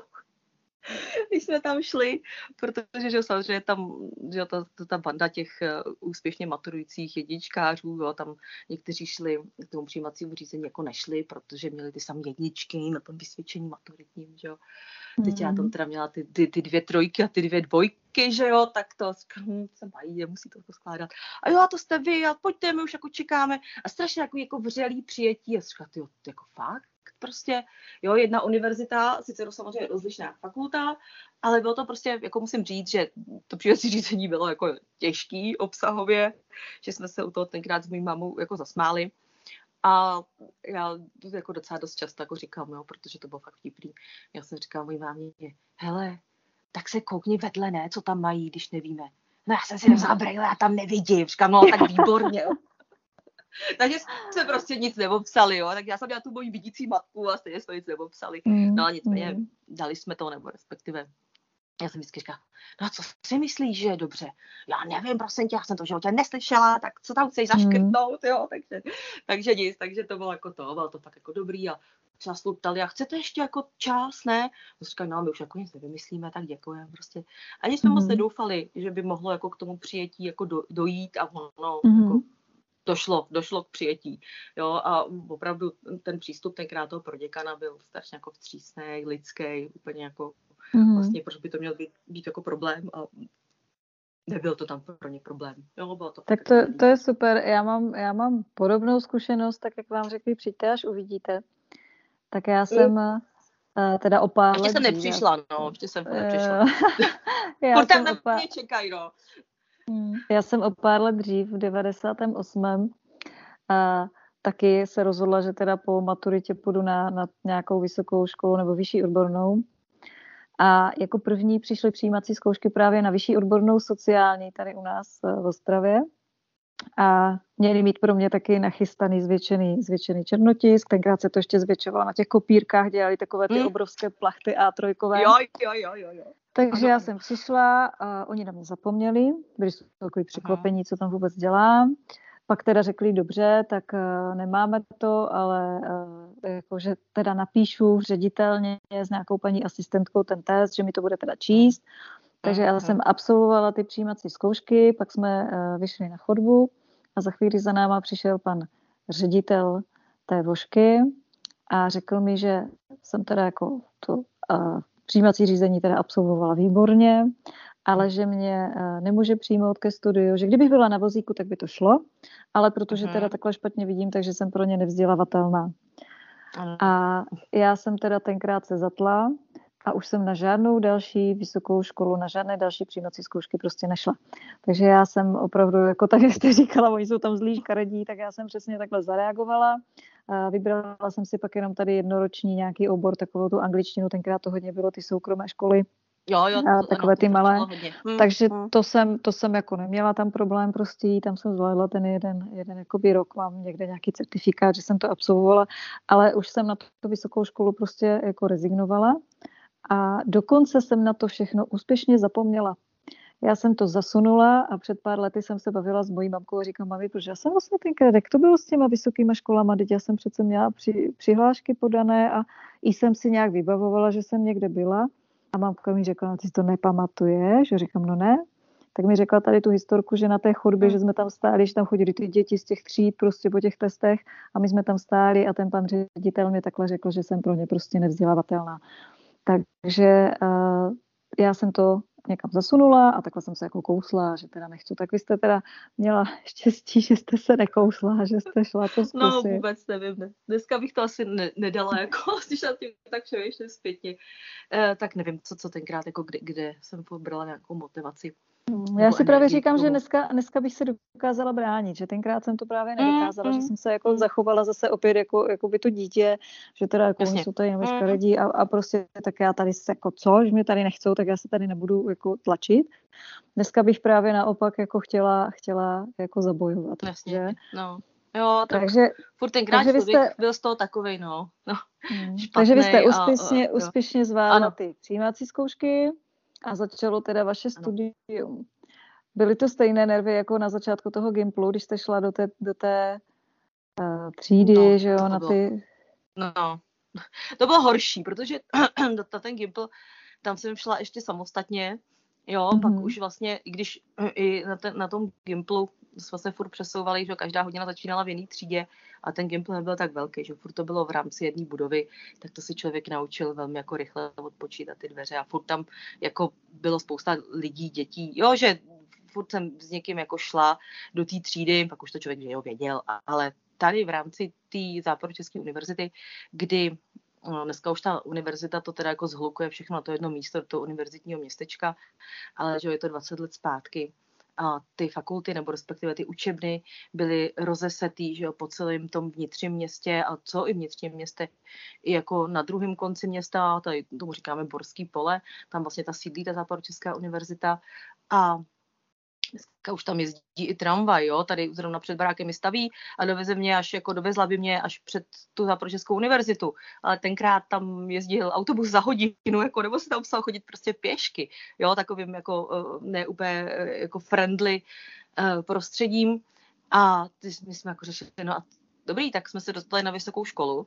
A co budeme dělat, že tak uh, mě bylo prostě 20, mým rodičům bylo 40, chodili do práce, že jo, jako co, kdo mě bude jako šoupat mezi těma uh, jako budovama, teď ještě většinou, uh, kdo jste studoval vysokou školu, tak víte, že mezi těma hodinama máte třeba 10 minut na ten přesun, že jo, uh, v rámci že ne jedný jako uh, budovy, ale v rámci prostě čtvrt města, jo, takže ho nem přesunout, přeběhnout křižovatku, tohle, tohle. Teď já ještě furt byla té hole, jo, stále prostě jsem furt neměla tu hůl, nedej bože, uh, nějakou prostorovku, protože jsme stále nevěděli, že vůbec nějaká prostorovka existuje. A uh, kdo by mě to měl vůbec naučit a takovéhle ty věci, to vyplynulo až prostě časem. Stále furt jsem byla čtvrt roku po tom, co mě pustili jako z těch nemocnic a furt to bylo ještě jako dost těžký na takovýhle jako věci. Nějakým způsobem asi bylo důležitější uh, řešit to vzdělání a hold asi to tak mělo být. Každá, jako každý ten vývoj nebo ten proces, hold ta etapa uh, měla svý. A tak mě tam vždycky moje babi, která už byla v penzi, uh, bylo jí tenkrát nějakých 65, tak prostě ráno pro mě přijela domů, odvezla mě na tu hodinu, tam chudák někde pobíhala po městě, pak mě zase převedla, a to teda tenkrát taky měla pevné nervy, jako musím říct, že jako takhle vláčet babičku prostě jako tím městem, protože ne, jako žádná průvodcovská služba, že jo, tenkrát ještě nic takového nebylo tady. Tak Oh, jsem bychom o tom ani nevěděli, ale nebylo. Tyto centrum, který tady tu průvodcovskou službu poskytuje v Plzni, tak ještě neexistovalo. Tak eh, mě ta babi vláčela, ale zase, jak už jsem říkala, eh, velmi brzo si kamarádky, spolužačky všimly, že hele, ona jí furt jako vodí ta paní a tohle, tak se zeptáme a holky se toho nebály a zeptali se a my jsme si všimli, že a nepotřebuješ pomoct a my ti, když tak jako dovedem, tak řekni babičce, ať jako nechodí. No a velmi brzy ta babi jako přestala uh, se mnou chodit a udělali jsme si fakt jako mm, dobrou partu, že vždycky mm, jedna mě vyzvedla, druhá mě doprovodila. Já už potom jsem uměla chodit uh, z tý, na, na tramvaje, z tramvaje nebo na MHD, abych se dostala prostě do toho centru, toho centra města, kde si mě zase třeba holky vyzvedly a dovedly uh, do té učebny, pak jsme se společně šli na tu hodinu. V těch dalších ročnících už jsme si i plánovali uh, ty, ty semináře a ty, ty další povinný, nepovinný volitelný předměty tak, aby jsme prostě, aby se ty holky o mě vystřídaly a aby jsem vždycky měla zabezpečený tu mobilitu nebo tu, mm-hmm. ten přesun eh, mě samotný prostě, aby jsme byli vždycky pohromadě. Já musím říct, že, že tady, tady, mě, tady mě jako vždycky, a bohužel děje se to i dnes, velice zaráží, že oční lékaři, když ví, že pro svého pacienta už nemohou více udělat a že je na tom jako velice špatně zrakově, tak ho opravdu i dnes v dnešní době neodkazují nebo velice málo jich to dělá právě na ty služby, na které už dneska služby, no, jsou. Je, je, to, je to opravdu smutné. A jak jste to řešila tenkrát s textem? Tak eh, přechody s babičkou, pak se spolužečkama, ale je tam samozřejmě spousta textů, tak, když se člověk no to... musí něco učit. Já vím, že ono teďka to může připadat jako až jako úsměvný, jo. Mně to jako ve finále připadá, no ne úsměvný, ale uh, no, já v tu dobu už jsem samozřejmě nepřečetla svojí rukou psaný text, jo. Nicméně, prostě uh, nedokázali jsme to asi v té době nějak líp vymyslet, než tak, že já jsem svojí vlastní rukou po paměti psala ty poznámky do sešitu, jo. To už samo o sobě jako diktafon jsem měla, jo, kdyby jako pro, pro, pro, tady, pro posluchače, ano, diktafon jsem měla, přednášky jsem nahrávala, kvalita byla všelijaká, jo, v té době i tak se to moc jako nedalo i tak můžu dosi dát k dobru, proč jsem si to nepoložila na stůl k přednášejícímu, protože si třeba nepřál, aby jsem ho nahrávala, aby tam ten diktafon vůbec byl, jo, takový zkušenosti jsem taky měla. Já jsem se samozřejmě ptala, jestli tam můžu nechat nahrávat diktafon, no to rozhodně nemůžete. Takže jsem to nahrávala někde v lavici, tak si dovedete představit prostě, jak to jako znělo, jo, na ty diktafony nějakých 22 let zpátky. Takže jsem to psala rukou do toho sešitu. Přinesla jsem to domů, a moje máma s mojí tetou po večerech mi to přepisovali do digitální podoby, protože v té době už jsem měla uh, počítač s hlasovým výstupem. Mm-hmm. Takže takhle moje máma uh, s mojí tetou opravdu po nocích, když přišli, mi přepisovali poznámky z těch hodin a jakože jich opravdu bylo docela dost do toho počítače. A když potom to po mně nemohli třeba přečíst, nějaký, jakože logicky to nemohli přečíst, že když já jsem nad tím neměla kontrolu, nad tím psaním, tak uh, jsme si poučili uh, ty poznámky třeba od těch uh, kamarádek, aby jsme tam vyluštili, co jsem tím chtěla napsat. Proč jsme třeba to nešli jako skopírovat, ty poznámky uh, těch kamarádek, anebo pisovalo se to jako z toho, to se mě bohužel neptejte, jo, to, to nevím. Zřejmě ty kopie ještě tenkrát nebyly tak jako levné, že by se kopírovaly desít, tož by byly desítky papírů jako denně. Jo, zřejmě mm-hmm. z tohoto důvodu jako nějakýho, nevím, v rámci jako šetření přece jenom mm-hmm. furt ještě jako moji rodiče jsou ta generace uh, jako spořivějších, co si budeme jako říkat, jo. Mm-hmm. To, co se dalo prostě nějakým způsobem jako vymyslet, ušetřit, uh, tak uh, prostě jsme to dělali takhle. Jo, bylo to, bylo to, jak to bylo, jestli to bylo racionální, iracionální, to bych asi vůbec jako nehodnotila zpětně, mm-hmm, protože mm-hmm. nějakým způsobem jestli nám to vyhovovalo, to asi moc ne, protože fakt moje máma s mojí tetou to dělali fakt jako do pozdních nočních hodin, ale netrvalo to celou dobu studia, nebojte. Už i uh, potom na ke konci toho bakaláře uh, nebo na tom magistru už jsem měla i notebook, takže jsme nosili noťas, uh, všichni. Mm. A mhm. už i ty mý spolužáci se to začalo jako rozvíjet, že jo, jsem nebyla jediný exot s noťasem ve, ve třídě, že už ta, jako ta, ty informační technologie prostoupily i dneska těm studentům. Já, já vím, že dneska určitě v těch školách státní rukou se nepíše, že už všichni to píšou prostě digitálně, jo, takže jsme já si myslím, to... že už to ani neumí.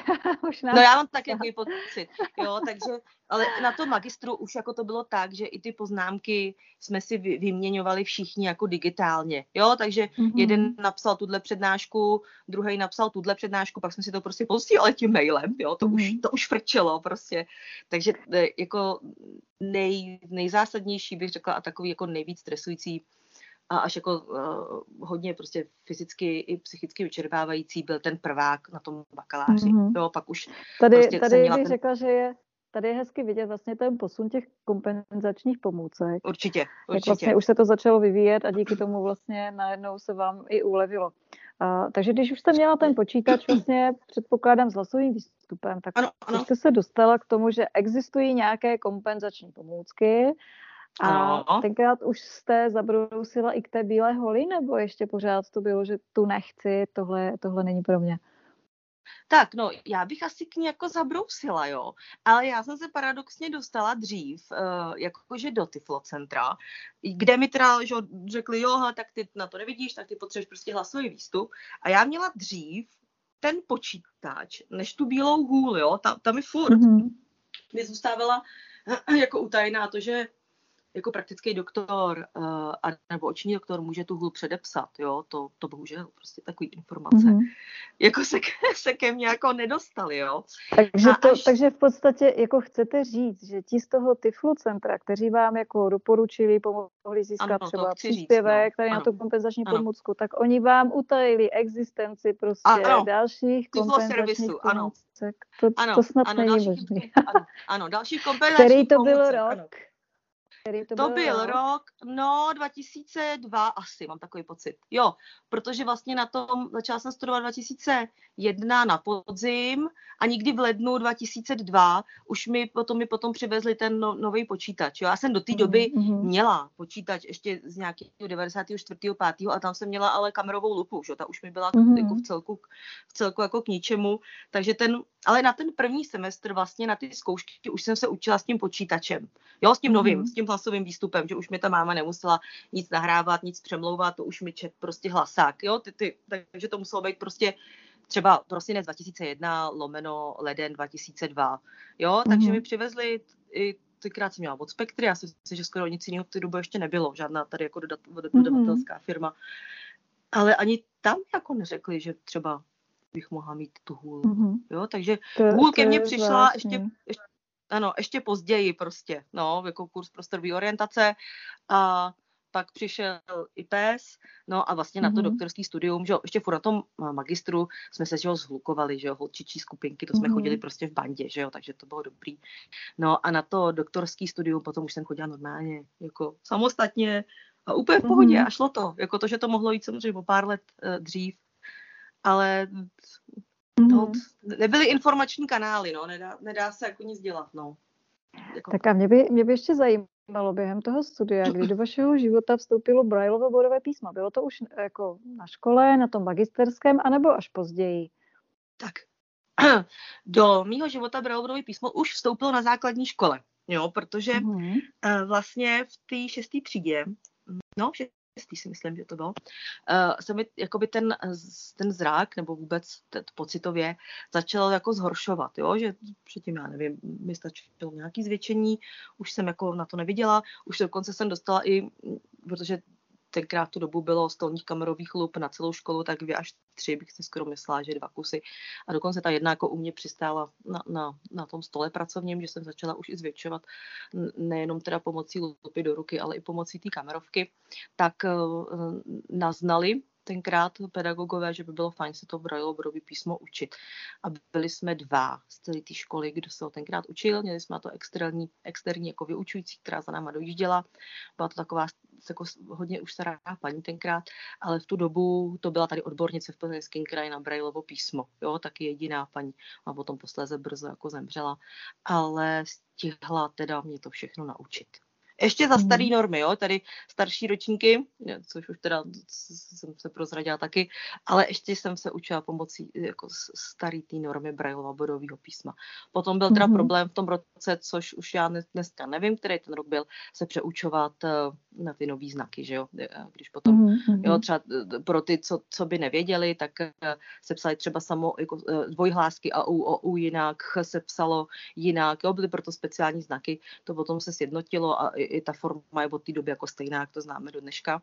Takže já jsem se mm-hmm. učila v té eh, šesté třídě a tenkrát jsem to měla velmi jako, musím říct, že asi fakt jako nejlíp uh, ve svém životě, je, co se týče jako rychlosti čtení a psaní, jo. Mm-hmm. A tím mm-hmm. potom, když jsem začala chodit do Tiflo servisu na uh, kurz prostorovky, tak jsem si průběžně, já jsem tam už absolvovala xkrát ten kurz toho Brailleového písma, dneska jak tam pracuju, že, tak jsem to s tím Braillem jako v kontaktu furt, že, s klientama, mm-hmm. tak uh, už nemusím jako, nemusím tak inten, nebo nemusím, já jsem nemusela ani tenkrát opakovat, ale jsem chtěla, jo, protože nějakým způsobem uh, ten Braille jako je moje srdeční záležitost, my se spolu jako kámošíme, ale umím si představit teda uh, jakoby, uh, ze své strany rychlejší čtení. Tak jako na té základce to už jsem se jako k tomu nikdy jako mm-hmm. nedopracovala, protože tenkrát fakt to byl jako drill a já jsem měla i dopisovací kamarádku, psali jsme si prostě ty dopisy jako pravidelně, já jsem psala třeba jako jí dopis třikrát týdně, několika stránkově na tom pichťáku,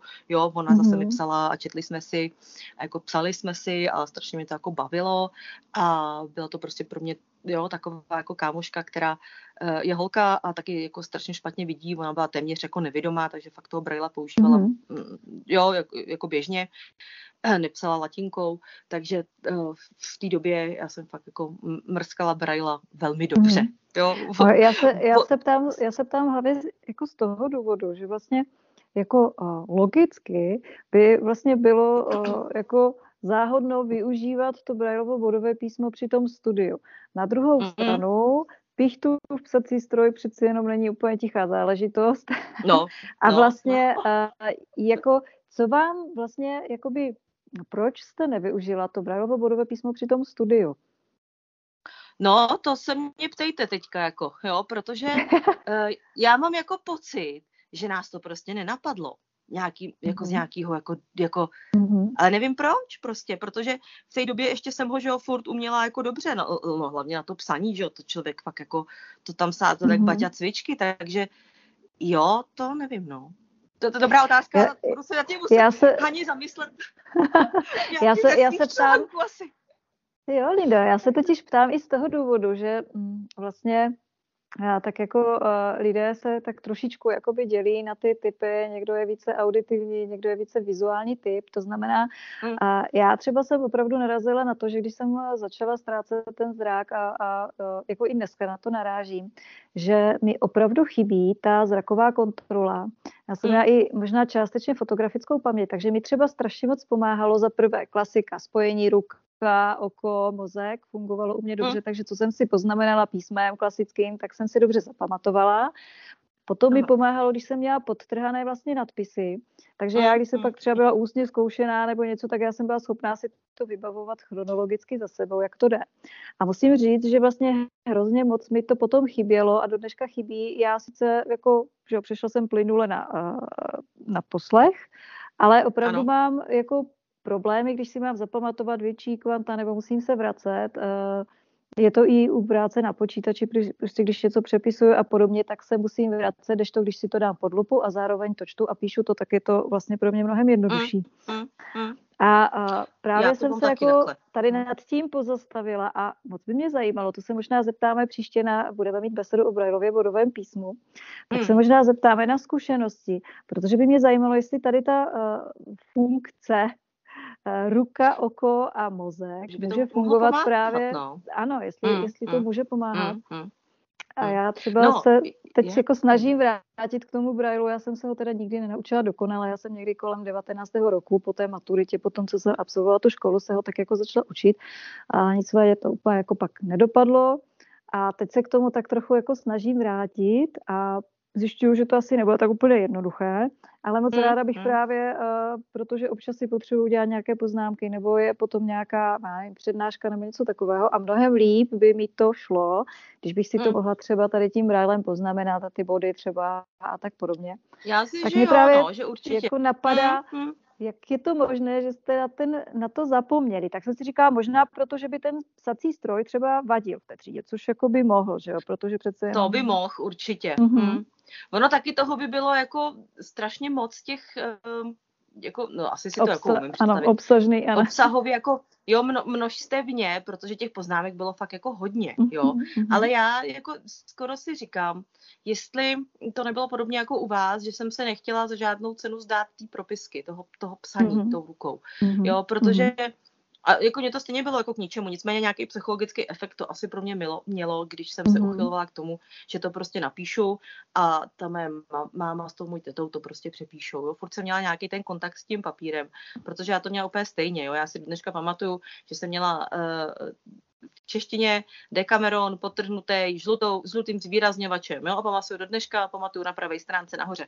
Já jsem to měla takhle, já jsem si potrhávala prostě barevně, všechno mm-hmm. potrhaný, očtverečkovan a mě to hrozně bavilo a vlastně co, jako to jsem teda dělala, ale i potom v té digitální podobě, ale to už nemělo takovej jako mm-hmm. význam, že jsem si dělala ty výpisky z těch, eh, jo, z čokoliv, i na té základce, mm-hmm. na té střední, jo, když jsem se učila, já jsem si musela udělat výpisky, ty jsem si potom podtrhala, no už jsem se nemusela učit, pak už bylo hotovo, že jo, jednou jsem to vypsala, mm-hmm. pak jsem si to mhm. podtrhala a bylo naučeno, jo, a já jsem uh, dělávala ještě ve snaze furt jako nějak zachovat eh, ten vizuální kontakt, tak jsem si dělávala, že na tom počítači eh, ty, eh, ty výpisky, normálně buď na notebooku nebo že na stolňáku.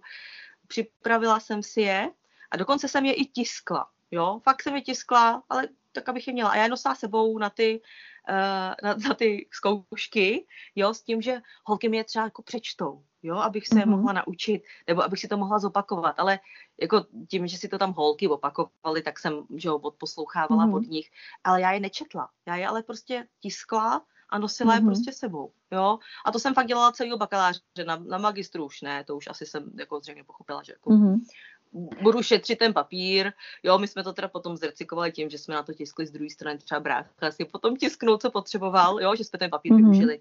Ale furt nějak jsem měla jako potřebu sebou nosit ten tištěný text, jo, tu, tu vizuální mm-hmm. jako nějakou podobu uh, těch poznámek, protože mi bylo blbý, přece tam všichni nosili, že jo, ty kvanta, mm-hmm. jo, ano, tak jako mm-hmm. mohla jsem vydat stoch, třeba v tom brailu, že jo, to by bylo by to zajímavé. to by bylo no.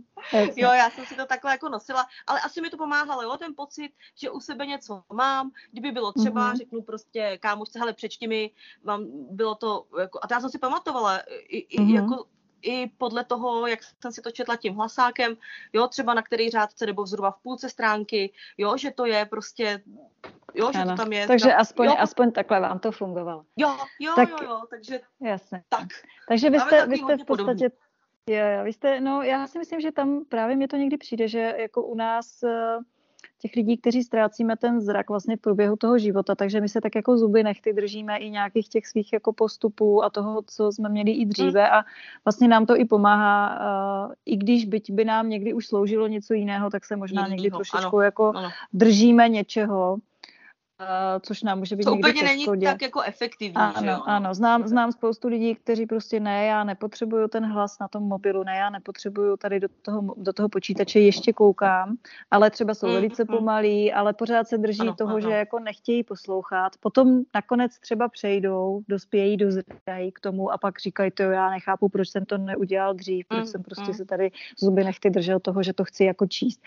Takže asi, asi to Ale takhle nějak to jako pro, je tohle proces podle mě, no, pro každýho, hmm, každý prostě má nějakou dobu, kdy to prostě zpracovává a kdy k tomu jako hmm. dospěje, jo. To hlavně musí prostě člověk nějak zvnitřnit, protože většinou, když to takhle jde jako zvnější a měl by se, ono by ti to pomohlo, ano, tak se tak. tomu musí člověk dopracovat jako svojí nějakou, jako svým nějakým procesem, svým nějakým tempem, než k tomu jako dospěje. A neříkám nic, já se jako jsem jako byla i svědkem názoru, že je třeba jako trošku člověka jako nutit a štengrovat a já úplně tohle jako nezastávám, jo. Mm. Já prostě respektuju, i když vidím, že to pro toho člověka třeba jako, že to furt z mýho pohledu, jo, by bylo lepší, ano. kdyby třeba přešel, já nevím, na, e, jako na Braila, nebo na hlasový výstup, nebo na bílou hůl, ale každopádně jako zastávám to, že nejde nikoho do něčeho tlačit, nutit a pořád mu předhazovat nějaký argumenty. Může, když bude člověk chtít, nebo ten daný člověk znát můj názor, já mu ho ráda řeknu, ale nikdy bych nikoho do něčeho nenutila a vůbec jako bych e, neopovrhovala e, tím jeho aktuálním stavem, protože si myslím, mm-hmm. že to mhm. pro něj není dobrý. Ne, jako já, já myslím, že, já myslím že, že no. tady k tomu právě člověk dospěje, když jako pracuje s, tím, s těmi lidmi a vidí, jak eh, to každý zvládá jinak, vlastně to, že přijde o ten zrák a opravdu každý má jiné schopnosti a, a jiné možnosti a tak je dobré třeba jako to nabídnout, vysvětlit, ale potom vlastně nechat ty lidi, protože cokoliv druhému nějak jako nadspem, tak mu to pak stejně nebude sloužit, protože on to v podstatě odmítá, že? Takže dokud jo, to nepřijme, ano. tak to tak je. Tak pojďme, pojďme se vrátit k vám, takže vy jste teda úspěšně uh, uh, vlastně dokončila magisterské studium No a nějak vám to nestačilo. Já myslím, že jste takový docela studijní zvídavý typ. Asi jo, asi jo. A pustila jste se teda do doktorského studia. A jaký, jaký vlastně, uh, jaké to vlastně bylo? Vůbec no to, to se rozhodnout, proč, proč jste se rozhodla a jaké to bylo to vlastně všechno jako zvládnout? Tak to bylo docela jako vtipný. Já úplně jako si nejsem jistá, že, že by to nestačilo, ale uh, můj vedoucí práce říkal, no a vy máte jako fakt jako pěkný to té, diplomový, eh, to pěkný téma a to by jako eh, stálo za to to rozvinout eh, v té dizertaci. Já říkal, jaký dizertaci, prosím vás, ne.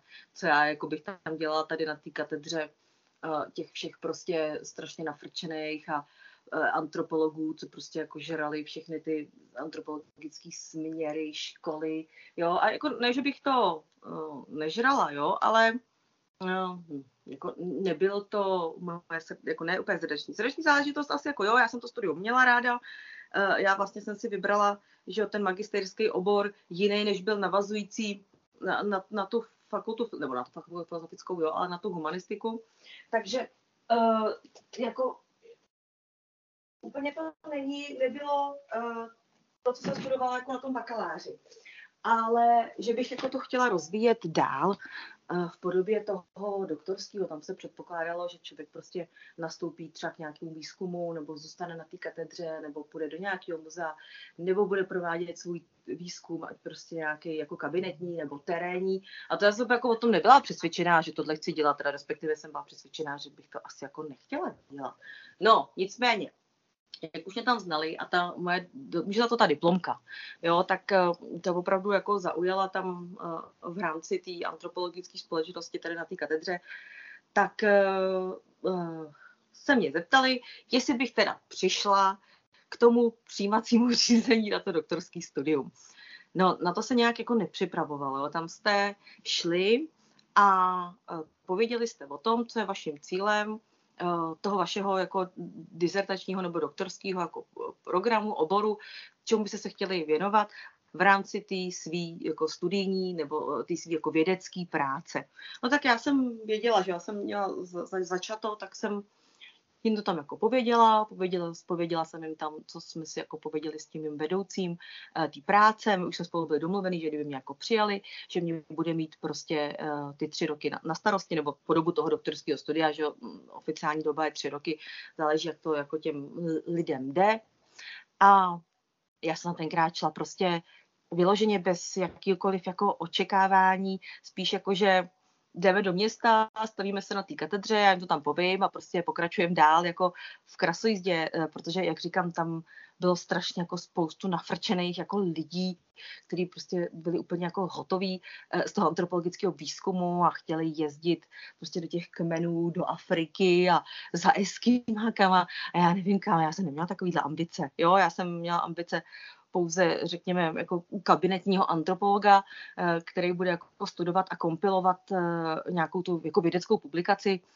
A víc nic, já jsem nechtěla přednášet na evropských, eh, ani amerických a vůbec anglosaských univerzitách. Já jsem neměla takovýhle jako cíle. No nicméně jsem mi to tam odříkala, oni jako, hm, hm, že na obec, jo, nikdo nic neříkal, že já na ně nevěděla, jak se tváří, že jo, no, jako, hm, hm, tak vám děkujeme, nashledanou, jako, hm, jo, nashledanou. No a za týden přišlo, byla jste přijata k prezentnímu, ještě k prezenčnímu, jo, studiu mm-hmm. prostě doktorského oboru etnologie na Západočeské univerzitě. Kom. No tak jo, tak jste chtěli, tak to jako máte, ale uh, to, to doktorský studium, um, jako takhle, za mě to bylo prostě v pohodě, jo. Už asi z těch z těch eh, stupňů toho vzdělávání vysokoškolského jak už to bylo místo, kam jsem že chodila uh, předtím na toho, na toho magistra dva roky, znala jsem tam ty pedagogy, oni už znali mě, nemuselo se tam chodit. I když to bylo prezenční, tak se tam že nechodilo jako denně. Jo, člověk si plnil ty svý úkoly, který dostával buď od těch, uh, vedou, těch jednotlivých pedagogů, vypracovat třeba, já nevím, nějakou studii, pak jít před studenty, tam jim to jako přednést, jo, nebo udělat stát na něco, zase jít někam a u té zkoušky jim to povědět, co jste jako vyskoumali, jo, jo, jo, dobrý, jo, nebo si připravit něco a zase tam byla jako praxe, že přednášíte těm studentům eh, ty antropologie, tak zase prostě studentům povědět dvě hodiny o nevím, migraci mongolských kmenů. Takže to jako, a mezi tím psát teda tu dizertaci a plnit si ty zkoušky. Takže mm-hmm. to mhm. za mě uh, v rámci toho, že už jsem byla uh, že v rámci jako nějaký soběstačnosti, samostatnosti, uh, samostatná v tom té prostorovce, došla jsem si na tu katedru, to se odehrávalo už jenom na jednom místě, jo, takže tam jsem si vždycky došla, že když jsme měli nějaký prezenční předměty, tak uh, už jsem věděla, v jaké budově. Už jsem byla taková jako otrkanější, jo? že když jsem nevěděla číslo těch dveří, tak už jsem se normálně zeptala, měla jsem vodící psa, oni se všichni ke mně hrnuli, že jo, jo, pejsánek, říkal, jo, pejsánek, tak nás doveďte do třídy, jo, jo, jo, v pohodě. Takže jo, z hlediska nějakého jako stresu, uh, co se týče uh, toho zrakového handicapu a chování vůči mně, a a v rámci nějakých jako pomůcek, tak už to bylo prostě nejjednodušší. Jo, nejjednodušší, že jsem měla už, co jsem jako potřebovala.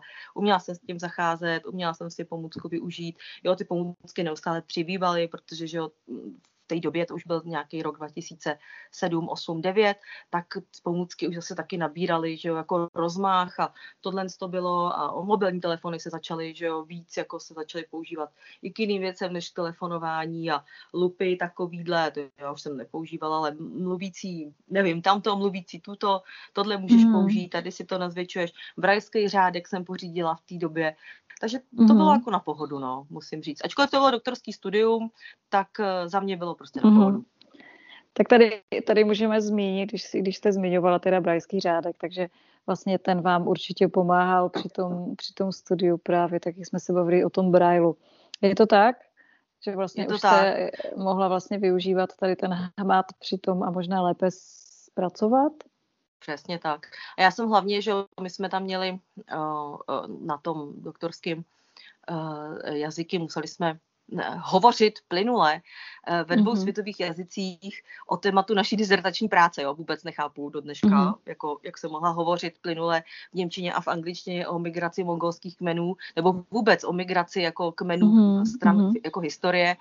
Uh, nevím, dneska už bych rozhodně nehovořila plynule, ale zvlášť na ty jazyky ten, uh, ten bratský jako řádek byl nezaplacený, jo, protože mm-hmm. všichni víme, jak se, to, jak se to píše, jak se to vyslovuje a tak dále a ten kontakt tam prostě mm-hmm. byl, byl třeba uh, s tím písmem mít, aby člověk věděl, jak to zapsat a jak to vlastně vypadá, mm-hmm. takže na to to bylo jako uh, neocenitelný.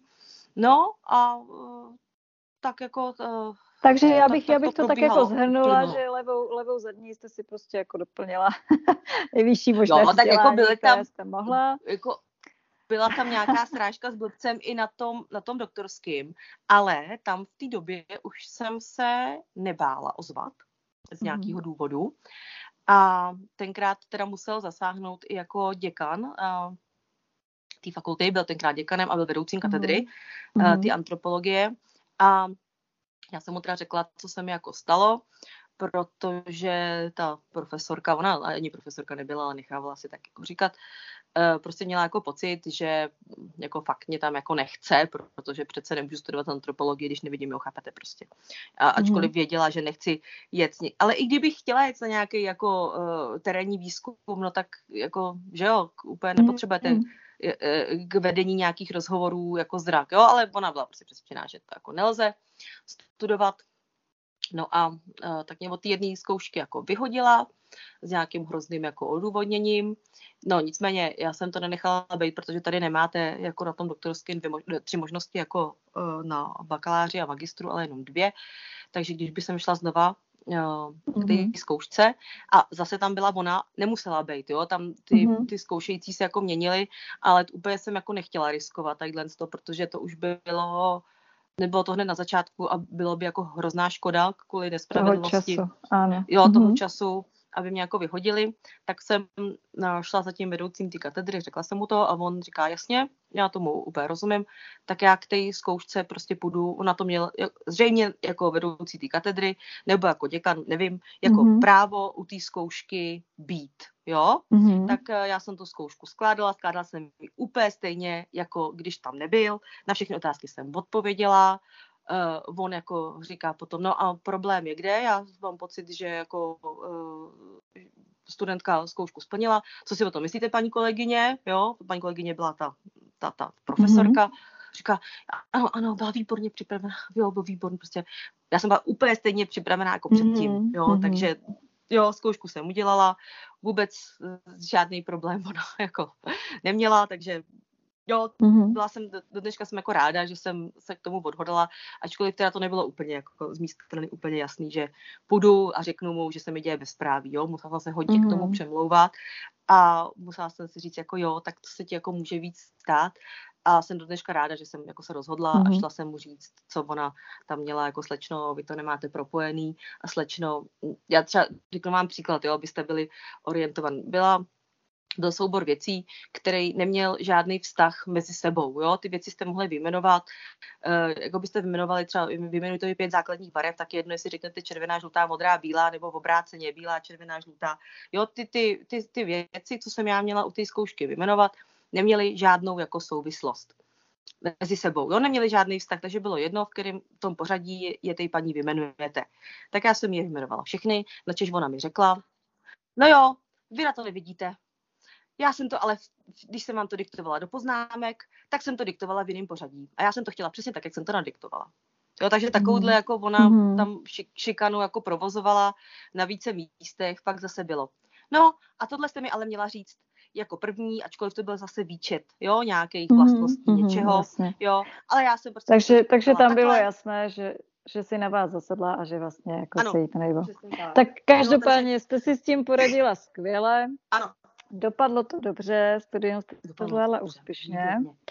Ano. A co bylo dál? Musíme no, se trošku a... posunout, už si, už si povídáme hodně dlouho. Potřebuju se dostat i k těm, k těm aktuálnějším věcem. Takže pojďme si říct, jak to potom teda navazovalo, protože vy jste teda ukončila své studium. Už jste se tehdy, hmm. jako měla jste nějaký prostor, už se nějak jako angažovat eh, v těch jakoby záležitostech okolo lidí s zrakovým postižením, anebo jste byla pouze jenom teda uživatelkou kompenzačních pomůcek a to bylo prozatím vše? Já už jsem v té době zhruba od roku 2005 a jsem se účastnila různých volnočasových nebo propagačních a osvětových uh, akcí jako zatím jako dobrovolník uh, v rámci Tiflo servisu. Jo, takže když jsem dokončila v roce 2010 asi, mám takový pocit, uh, to doktorský studium, tak už jsem nějakou dobu s Tiflo servisem spolupracovala. Jo, jezdila jsem na akce a na bílý pastelky a na různé takový ty dny otevřených dveří. Jo, to, co se jako dělo, mm-hmm. tak tam jsem uh, prezentovala um, jednak budícího psa, jednak jako svoje zatím dosavadní uh, zkušenosti, ale ještě furt jako uh, to nebylo v žádným jako zaměstnaneckém poměru, jenom v rámci dobrovolnictví. A v té době jsem dostala nabídku jestli bych nechtěla prostě dělat uh, takový to, čím si prošel asi jako, nebo poměrně dost lidí, jestli bych nechtěla převádět prostě skenovače, jestli bych nechtěla převádět texty do digitální podoby pro potřeby uh, těžce zrakově postižených. A jsem říkala, tak jo, já jakoby nic nemám. Tenkrát to bylo nově vznikající občanský združení, kdy patronkou toho, nebo respektive zakladatelkou, uh, byla, nepřišlo mi to tenkrát nějak divný, byla paní, co byla manželka eh, jednoho v době, jako v té době, jako bych řekla, významnějšího nebo poměrně známého eh, zrakově postiženého člověka. Jo, takže se v tom neschledávala eh, ani žádný podvod, ani žádnou jako nekalou činnost, kterou se to stejně jako posléze vyvinulo. Jo, tam dost lidí mm, z našeho, jako, nebo respektive Eh, našinců eh, pracovalo. Vytvářeli jsme nějakou eh, digitální knihovnu, která snad jako pocit nezanikla. A teď je z ní teda svět pro všechny, ta knihovna digitální. Myslím si, že to, že to co jsme tam dělali tenkrát pod tím občanským združením, že teď je tady v té knihovně združený. A to jsem dělala nějaký, nevím, dva, tři roky možná. To už možná ani ne. A pak se teda stalo to, že nás přestala paní vedoucí vyplácet s tím, že no, nejsou peníze, ačkoliv je brala od úřadu práce, jo, byli jsme placeni mm-hmm. z toho náhradního plnění, ale nechávala si je pro sebe. No, potrženo sečteno, eh, já jsem teda přišla o čtvrtletní, čtvrtletní plat, pak jsem eh, rozvázala pracovní poměr, byli tam i tací, kteří věřili delší dobu a přišli teda o hodně jako těch peněz o čas, energii a důvěru a asi i uh, iluze. A uh, byla paní se nechala teda v té době zbavit své právnosti, aby ty pohledávky mm-hmm. za ní jako nešly. Já myslím, že možná někteří tady posluchači starších ročníků nebo pamatují tu dobu před těma, že 13 lety, takže možná ví, po koho jako jde ta paní úplně, anebo vůbec ty, ty lidi kolem ní nejsou úplně neznámí v naší zrakové komunitě. Takže to byla taková moje jako zkušenost neúplně, uh, neúplně pozitivní a byla toho jako velká škoda, jo, tenkrát, protože jsme mm-hmm. docela se tomu věnovali, ta knihovna jako vzrůstala. Myslím si, že nás tam bylo dost lidí, co jako na tom pracovali, šlo nám to a mm, takhle jako takhle se to, takhle se to vyvinulo a neblahý konec, no, to mm-hmm. zešlo. Mě by zajímalo, mě by zajímalo, proč eh, vlastně, nebo jestli jste uvažovala, s tím, že jste vlastně hmm. spoustu hmm. let studovala, měla jste určitě velké znalosti a vlastně vyznala jste se v oboru. Jestli jste zvažovala, že byste někdy zkusila si najít práci v tom oboru, který jste vystudovala? jestli byla nějaká no. možnost vlastně, nějaká šance, nebo nějaký nápad, jak vlastně se uplatnit přímo v tomhle? Té době asi nějaká šance na té katedře, na té antropologie, respektive etnologie, eh, by bývala, možná byla, ale eh, bohužel mm, tenkrát byl takový sled jako těch událostí, eh, určitě budete všichni vědět, protože se to docela řešilo a do dneška jsou na to špatné narážky, tak v té době ukončení toho mého studia proběhla ta kauza kolem, těch, kolem té právnické fakulty tady na Západočeské univerzitě. A nastalo poměrně jako rozsáhlý zemětřesení eh, jako stran personální, ale v rámci jako celé té univerzity. Jo? Takže tenkrát tam eh, se jako báli lidí jako čehokoliv, jenom prostě přijít o dvě minuty díl jako do práce a byla tam jako i, i na té, na té katedře té antropologie byla poměrně jako napjatá atmosféra. Jo? A já úplně se přiznám, že s jako praktickou nevědomostí ucházet se o pracovní místo, řekněme na volném trhu práce, nebo jít tam a říct, já jsem sice jako tady váš odchovanec, poměrně jako ceněný, uh, vaši, jejich jako slovama, uh, já bych se tady chtěla jako ucházet jako o práci, no to by ne tam ještě furt byli ti, jak jsem o nich říkala na začátku, že strašně jako šplhali, protože chtěli, že jo, tu mhm. antropologii, mm. chtěli na zahraniční univerzity, tak ty tam jako těma ostrýma loktama sedrali na ty, na ty pozice eh, tadyhle těch asistentů, mm-hmm. já nevím, jak se to jako nazývá. A já se přiznám, že do téhle atmosféry se mi úplně jako nechtělo. Jo, ačkoliv mám pocit, mm-hmm. a jak jsem to tak jako mhm. vnímala, eh, ten, jako ten přístup vůči mně, že byl velice jako profesionální a že by se tam možná to místo našlo, jo, ale já se přiznám, že fakt jako mm-hmm. ani, ani jsem fakt jako neměla na to moc, vy jste, moc chuť. No. Vy, jste vlastně, vy jste vlastně byla jako první, první studentka, že jo, která vlastně tak to mm. až, až jako vele úspěšně dokončila vlastně to studium. A, to takže tak, vlastně no. tenkrát, tenkrát jste jako pro něj mohla být jako docela vzácným zaměstnancem ano, ano, mohli vlastně za... jako to i oni využít jakoby pro sebe, že? Takže je škoda, ano, že, ano. že to tam teda takhle dopadlo. Za Takže každopádně, vraťme se, ano. A, tak vraťme se k tomu. Takže vy jste potom teda ukončila to zaměstnání a, v té tady, digitalizaci. V občanském textu, združení, ano, ano. ano, občanském ano. združení, ano. A vlastně a, už jste nějakým způsobem byla vlastně číná v tom Tiflo servise. A, hmm, a hmm, hmm. jak se teda stalo, že jste se stala zaměstnancem, zaměstnankyní Tiflo servisu? No, ono se to ještě, ještě furt pár let to jako mělo spát, jo. Já jsem v té době, uh, to byl nějaký, no možná rok 11, 12 a tak teďka v tom se nic nedělo. Jo, to byla taková doba, řekněme, temna, nebo doba jako klidu, to jsem neměla žádné zaměstnání. Ale potom se právě ozvala v roce 13 ta zmiňovaná Západočeská univerzita nějakým způsobem si vzpomněli na mě, že jsem tam dlouho, dlouho studovala a že uh, asi bych měla k tématu co říct. A oslovili mě ze spoluprací právě na vytváření, na, řekněme, na podmínek pro studenty se speciálními vzdělávacími potřebami. Běžela to projekt do toho roku 13 a chtěli, abych eh, jim pomohla právě, eh, když jsem tam měla, řekněme, takový ty, ty jako trable počáteční, že jo, Eh, když nevěděli, co se mnou, jestli mě mají jako přijmout, umožnit, neumožnit to studium. A aby všechno tohle jsme nějak jako uh, institu, jo, dali jsme to tomu nějakou formu a nějakou metodu, aby ta Západočeská univerzita měla taky to svý centrum uh, těch speciálních potřeb, a v rámci toho projektu jsme to tam začali budovat, takže se týče prostě nějakých jako videí vzdělávacích a e-learningu a metodik a vůbec postupů, jak digitalizovat a proč digitalizovat, co digitalizovat, jak vůbec chovat se, jednat a komunikovat s lidmi, co mají zrakový handicap, jaký jsou bezrakový vady.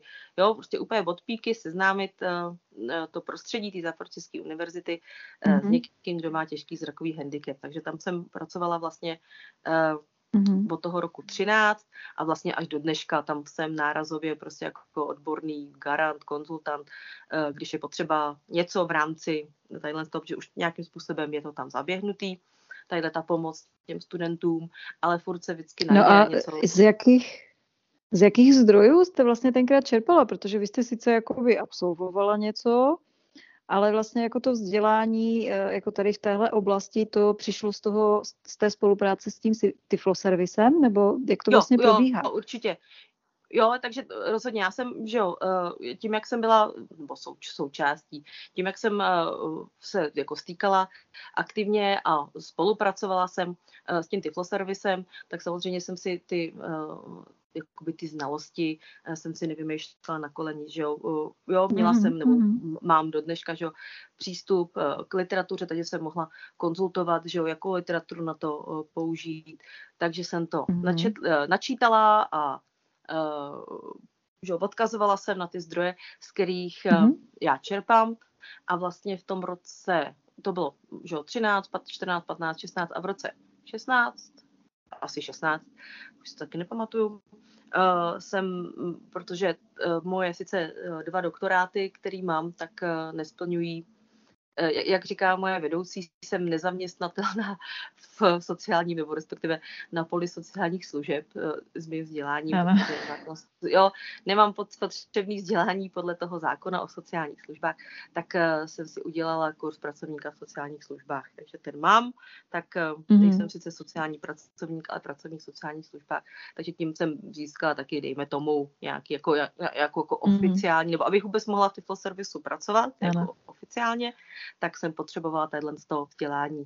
Jinak eh, vůbec uh, takový ty odborné znalosti, z kterých já čerpám jako pracovník v sociálních službách, musím mít uh, povinně podle zákona 24 hodin povinného vzdělávání, takže neustále musím absolvovat mm-hmm. nějaké uh, akreditované kurzy uh, spojené teda s tím, s tím, co provozu, to je teda ta sociální práce. No, takže mm-hmm. neustále jako furt rozvíjím a vzdělávám mm-hmm samu sebe, takže uh, není to tak, že by... Takže potom, potom jste vlastně začala, začala teda pracovat pro Tiflo Service.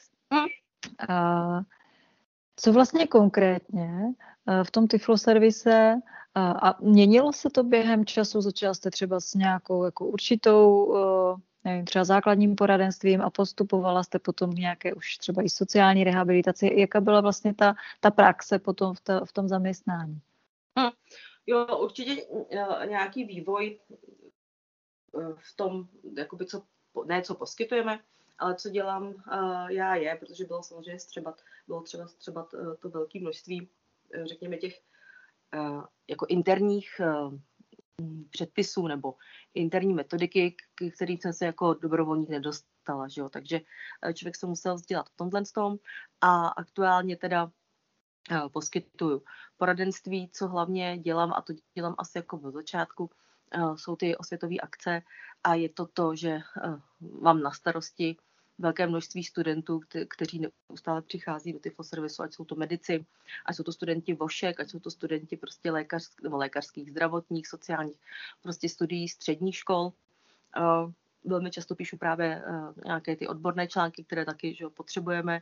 Uh, připravuju články třeba pro klienty, když uh, se nám často opakuje nějaký dotaz, jak třeba získat příspěvek na zvláštní pomůcku, nebo jak, já nevím, um, teď poslední době, co, co, co honem. Uh, tak každopádně píšu uh, tadyhle ty uh, jakoby materiály pro ty naše klienty, provádím obsluhu no, v základních těch pomůcek, co tam máme, jo? ať jsou to prostě telefony s hlasovým výstupem, ať jsou to nějaké pomůcky do domácnosti, ať jsou to čtečky, tištěné předlohy, ať je to, já nevím, nácvik třeba s prací s indikátorem hladiny, ať je to práce třeba s penfriendem, tak ten ty pomůcky, co vlastně všichni jako známe eh, třeba z tyflo pomůcek, tak eh, tyhle ty všechny tam máme, tyhle ty všechny eh, předvádíme, poskytujeme to poradenství právě když někdo se nás zeptá, no a my už jako tady od vás nic nepotřebujeme, ale maminka by se chtěla stýkat se stejně postiženýma lidma, tak jsem schopná podat ty informace o těch navazujících službách, nebo kam se obrátit, komunikujeme s očními lékaři, i když, jak jsme se tady dozvěděli, tak je to stále prostě jako bída, jo, i když mm-hmm. uh, máme těch lékařů v Plzeňském kraji docela dost, ale jako, i když přichází k nám dost klientů, jo, které, které pošle uh, oční lékař, ale furt si myslím, že spousta očních lékařů v životě o tyfoservisu neslyšela, jo, i když mm-hmm. mají letáky v čekárně na stole, jo, ale nebyli by podle mm-hmm. mě sami schopní jako říct, eh, co tyfoservis dělá a uh, hodně často prostě volají k nám klienti, že mají hůl napsanou a neví, jak teďka mají s tím poukazem postupovat, tak takovýhle informace mm-hmm. poskytujeme.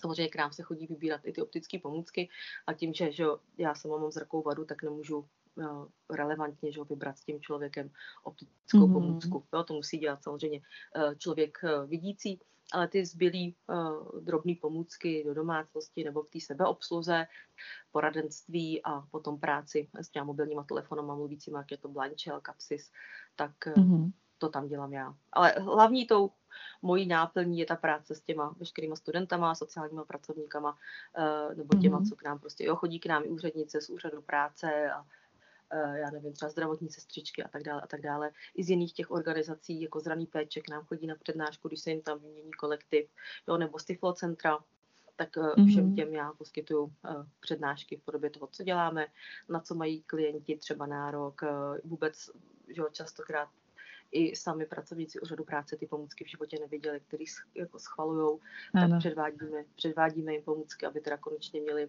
teorii spojenou s praxí a což teda je velmi často jako hodně mi smutno z toho, protože je tohle já už jsem schvalovala aspoň desetkrát, ještě jsem to nikdy neviděla. Tak eh, jo, z toho jako potom... A je, jako... je zvláštní, že to, že to sama úřednice tak jako v klidu přizná, že jo? Jo, jo Měla by se zajímat samostatně, ale jako mají, mají na to docela, docela dobrou výmluvu. Víte, my máme ty pomůcky na všechny ty postižení a kdyby jsme měli vědět a znát všechny, ano. tak to jako se s toho můžeme zbláznit. Taky jsem takže... to uslyšela, ano, ano. Takže je to asi všude stejné. No, každopádně eh, v té osvětě a vůbec k tomu informování o tom, co pro nás lidi se zrakovým postižením je k dispozici, jak to můžeme využít a tak dále, tak jste vlastně začala i publikovat na svém blogu. Jak to vlastně vzniklo ten nápad začít to jako psát a ještě by mě docela zajímalo, protože dneska se řeší taková někdy až taková hyperkorektnost k tomu, kdo vlastně, jak, jak, jak nás teda označovat, Možná jsme se tak nějak zhodli, že jsme teda lidé, ale eh, Zrovna nedávno jsem četla na Facebooku, jestli jsme teda lidé s těžkým zrakovým postižením nebo lidé se zrakovým znevýhodněním. Já se přiznám, že jako docela jsem začala, ani nevím, jak se na to přišla používat, že jsme lidé se zrakovým omezením nebo se závažným omezením zraku, protože to mi přijde asi takové jako nejméně krkolomné tady v tom znevýhodnění se mi teda upřímně moc nelíbí. Nevím proč. Jak jste vlastně přišla vůbec na to uh, nazvat svůj blog Blindička, protože jako, myslím si, že jako napříč naší komunitou můžou být lidé, kterým se to třeba nelíbí. Uh, no, já osobně říkám, jako ať, ať, si to, ať si to uh, jakoby kdo chce vůči sobě používá jakkoliv. Vlastně mě nikdy ne, jako se mi nestalo, že bych se jako pozastavila nad tím, proč někdo o sobě říká, že je jakoby slepý, když teda opravdu slepý je. A na druhou stranu chápu, že prostě eh, pokud mluvím o někom druhém, tak asi eh, teda budu mluvit o něm jako nevídomém nebo na, eh, na o člověku se zrakovým postižením. Ale přesto někomu vadí, že i my sami občas se o sobě vyjádříme. Já někdy řeknu, že jsem taková jako slepoň třeba. Mm. tak vy docela veřejně se prezentujete jako blindička. Setkala jste se někdy s tím, že by vám někdo řekl, tak jako Lindo, ale změň to, to se mi nelíbí, to může urážet komunitu? Tak, setkala jsem se s tím, eh, že se mu to nelíbí, což jsem říkala, no a to není vůbec jako můj problém, že tobě se nelíbí eh, název mýho blogu. Mm. A mhm. paradoxně eh, lidi samozřejmě hned na, napadne, že je to od, od, jako blindička od, od blind, že jo, jako od slepý, ano. jo. Ale já furt jsem jako Linda a ano. spousta lidí mi říká Lindičko, jo. Mm-hmm. Takže buď je to blindička, jakože blind Linda v pořádku, jakože ano, protože že jo, jsme světoví a uh, všechno se dneska nazývá, že jo, v angličtině, dneska vůbec se mluví jako poloanglicky, poločesky. Takže se to tam krásně hodilo, jo, jakože blindička, mm-hmm. jakože blind Linda.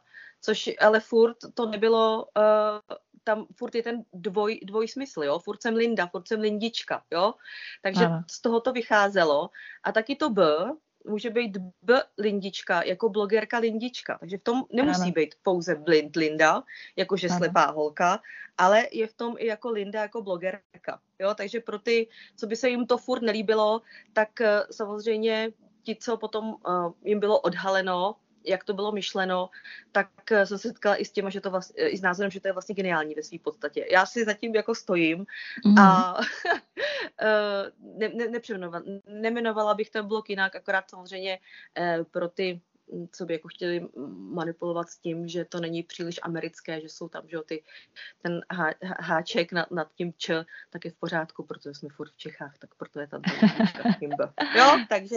Jasně, super. Děkuji, uh, děkuji za vysvětlení.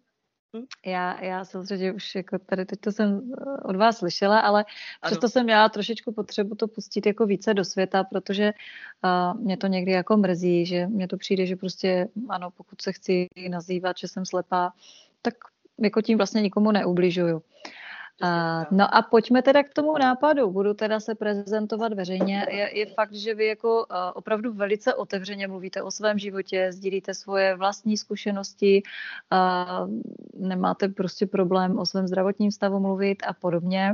Uh, jak vlastně to vzniklo a uh, jak to, že jste tak otevřená, bez, bez problémů prostě tady v tomhletom soukromí?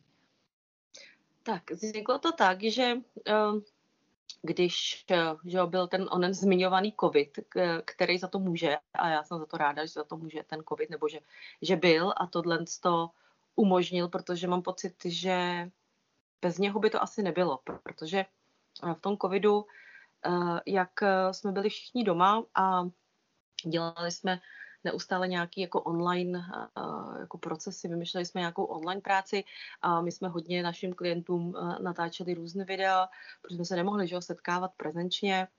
Uh, klienti se nás právě ptali, jak, já nevím třeba co, kde, kde získat jako roušky, kde, jak, jak mají teďka dělat, když potřebují kontaktovat úřad práce a Eh, jak teda, když si objednávají z těch tyflo pomůcek, kdo je teďka jako naučí s tou pomůckou jako zacházet, když se nemůžeme jako setkat veřejně. A furt nám chodili, ale i mě jako dotazy do mailu a já furt mezi tím ještě neustále jsem byla na ty na Protěské univerzitě, která o to víc uh, byl tlak Eh, na, na ty zaměstnance, aby vytvářeli něco v tom online prostoru, že jo? protože jsme museli mm, jako pracovat jo? v rámci toho covidu, asi jako všichni, tak se vymýšleli různé metodiky, vymýšleli se různé materiály a teď já jsem tady že jo, to psala, teď jsem toho měla ten plný počítač a měla jsem toho plný počítač už v rámci že jo, toho svého uh, studia, mm, toho pracovníka v sociálních službách a těch let předtím, když jsem psala uh, pro ty klienty nebo různé články, když jsme prostě uh, vymýšleli nebo psali psali na nějaký téma stran toho zrakového postižení nebo v rámci toho projektu na té Západočeské univerzitě od toho roku 13, tak pak jsem tady měla poměrně e, velké množství e, článků, o kterých, nebo vůbec metodik, nebo nějakých jako postupů, e, který mi přišlo jako škoda, aby to jen tak leželo, nevyužitý, anebo když mi někdo napsal, hele, já vím, že jako nevidíš, můžeš mi poradit, co mám dělat a teď já jsem psala, tak za prvý prostě navštiv třeba Tiflo Service, pak můžeš Tiflo Centrum a tam se děje tohle, tohle, tohle. A teď jako se říká, jo, a nebylo by jednodušší třeba tohle všechno, když to tady mám, dát tomu člověku jenom odkaz třeba na webovou stránku, abych to nemusela jako furt vypisovat nebo kopírovat a, a posílat těm lidem jako zvlášť, nebylo by jako jednodušší to mít někde jako online, aby se na to mohlo podívat víc lidí, aby to mohli líp jako sdílet, než si furt posílat nějaký wordovský dokumenty, nebo prostě jako v příloze, nebo do, do těla zprávy uh, toho mailu to jako kopírovat. A tak jsem tady tak jako jsem říkala tomu svým manželovi, říkám, ty jo, a jako je těžký prostě udělat nějakou jako stránku webovou, myslíš, že by tě to jako hodně, hodně by tě to jako zaměstnalo. Já jsem jako si nechtěla jako, to, jako si tady dělat jako jen tak stránky, úplně nevím, jako dělají to lidi samozřejmě bez kontroly zraku, vytváří webové stránky. A já jsem se úplně to asi jako necítila. Říkala, jako uděláš ty stránky? Jo, proč ne? To je úplně v pohodě. No tak jsme zkusili udělat ty stránky, tady jsme se jako po večeri, když to dítě uslo, právě vymýšleli ten název, ten popis a tam ty jako tu ikonu, jako by to, to, to řekně, řekněme tu, um, jakoby tu, tu hlavní, nebo to oko tam, co tam má v té ikoně tý, toho blogu. Logo tak, eh, možná. Uh, logo, no, logo. Uh, uh, říká, no, není to jako blbý, ne? Říká, proč by to mělo být blbý? No tak uvidíš, tak když má buď to budou číst, nebo to číst nebudou, tak maximálně tím ztratíme nějaký čas, že jo? Co se to tam jako bude dávat a, a musí se to teda samozřejmě jako přečíst, jo. Čtu to já několikrát, čte to manžel, protože samozřejmě i když vidí, tak teda, když vidí, tak tam ještě odstraní to, co já tím hlasákem, že jo, úplně mm-hmm. jako, mhm. to, to asi víme všichni, že přiznám se na rovinu, že samozřejmě ty, na to by bylo lepší to číst tím brajlským řádkem, jo, co si, to si budu říkat, ale nejde už to tak rychle a ne, nečtu, nedělám tu korekci kolikrát jako po znacích. Když se mi něco nezdá v tom slově, jak to čte ten hlasák, tak samozřejmě si to přečtu, ale každý slovo po znacích nečtu. Jo, tak od toho tady potom spolíhám na to, že ten manžel to uvidí, nebo mu to ten Word podtrhne. Jo, takže jsme tak jako přemýšleli a já se tak jo, já nevím. A, ale jo, tak jsme to jako rozjeli, tak jsme tam naházeli uh, ty články, nebo jsme, že jo, bylo třeba to editovat, upravit a dát tomu nějaký nadpisy. To jsme dělali průběžně až jako uh, za, za pochodu, když se vozvali zrakově postižený, že tam nemám správně na, na, natagovaný nadpisy, že to jedno je nadpis 3 a pod tím je nadpis 1, ačkoliv ten 3 je mm. vej, že jo, tak jsme zase uh, nutno říct na naší obranu, nebo tak, že ten já to mám pod Googlem, nekupovali jsme žádnou doménu, nic jsme nepředpláceli, protože jsme nevěděli, jak to bude jako fungovat, že jestli to bude jako žádoucí, jestli to bude čtený, tak jsme prostě zvolili Blogspot jako jednu z nejvíc využívaných jako blogerských platform a jdu tam do dneška, protože eh, nechci ten blog přesouvat prostě jinam, když už jsou lidi zvyklí chodit na tu webovou stránku, která je k tomu od začátku. Jo, určitě by stálo za to, nebo možná, eh, možná budoucnost přinese koupit si prostě vlastní doménu a eh, eh, dát tomu trošku jiný třeba jako vzhled, než, nabíží, než nabízí tadyhle ten Google. Jo, nicméně, ale čitelný s odečítačema v rámci prostě, ať jsou to NVDAčka, JOSy, uh, Androidy, iOSy, tak to prostě funguje dobře na tom Blogspotu, nebo respektive na tom Google. Není to jako nic složit, jako, není to, není to úplně jako nádhera, krása, úžasná, ale je to funkční, asi tak bych to jako řekla, je to funkční, dá se. No a tak jsme v tom 20. roce pomalu začali to tam dávat a já jsem začínala psát uh, ty svý nějaký postřehy, zážitky ze života, uh, ať se týče té tý autonehody nebo právě toho studia na té vysoké škole, o kterým je jako třeba mluvit, že dneska se sice to děje, podle mě stále, eh, nějaký takový nepochopení těch handicapů, ale už v menší míře, když jsou ty podpůrné opatření v rámci těch eh, speciálních eh, center pro ty studenty se speciálního vzdělávacíma potřebama. A ptala jste se, jak se stalo, že, nebo jak, že, jak se stalo, nebo jak se děje, nebo proč, nebo možná, co je jako zdrojem toho, že to píšu tak otevřeně, tak... Já bych, já bych to eh, trošku upravila. No. no. Totiž eh, já se ptám z toho důvodu, že vlastně ve chvíli, kdy eh, jako vy to takhle píšete hodně otevřeně, tak jste vlastně pro některé, kteří chtějí, velice jako zranitelné. Jo? Mm.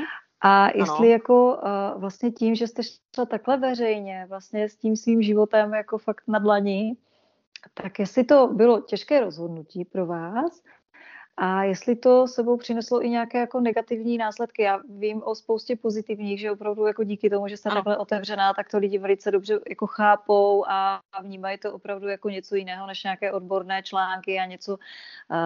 Je to prostě ze života a je to ten příběh, takže jako z toho hlediska je to vlastně úžasné, že jste jako do toho šla.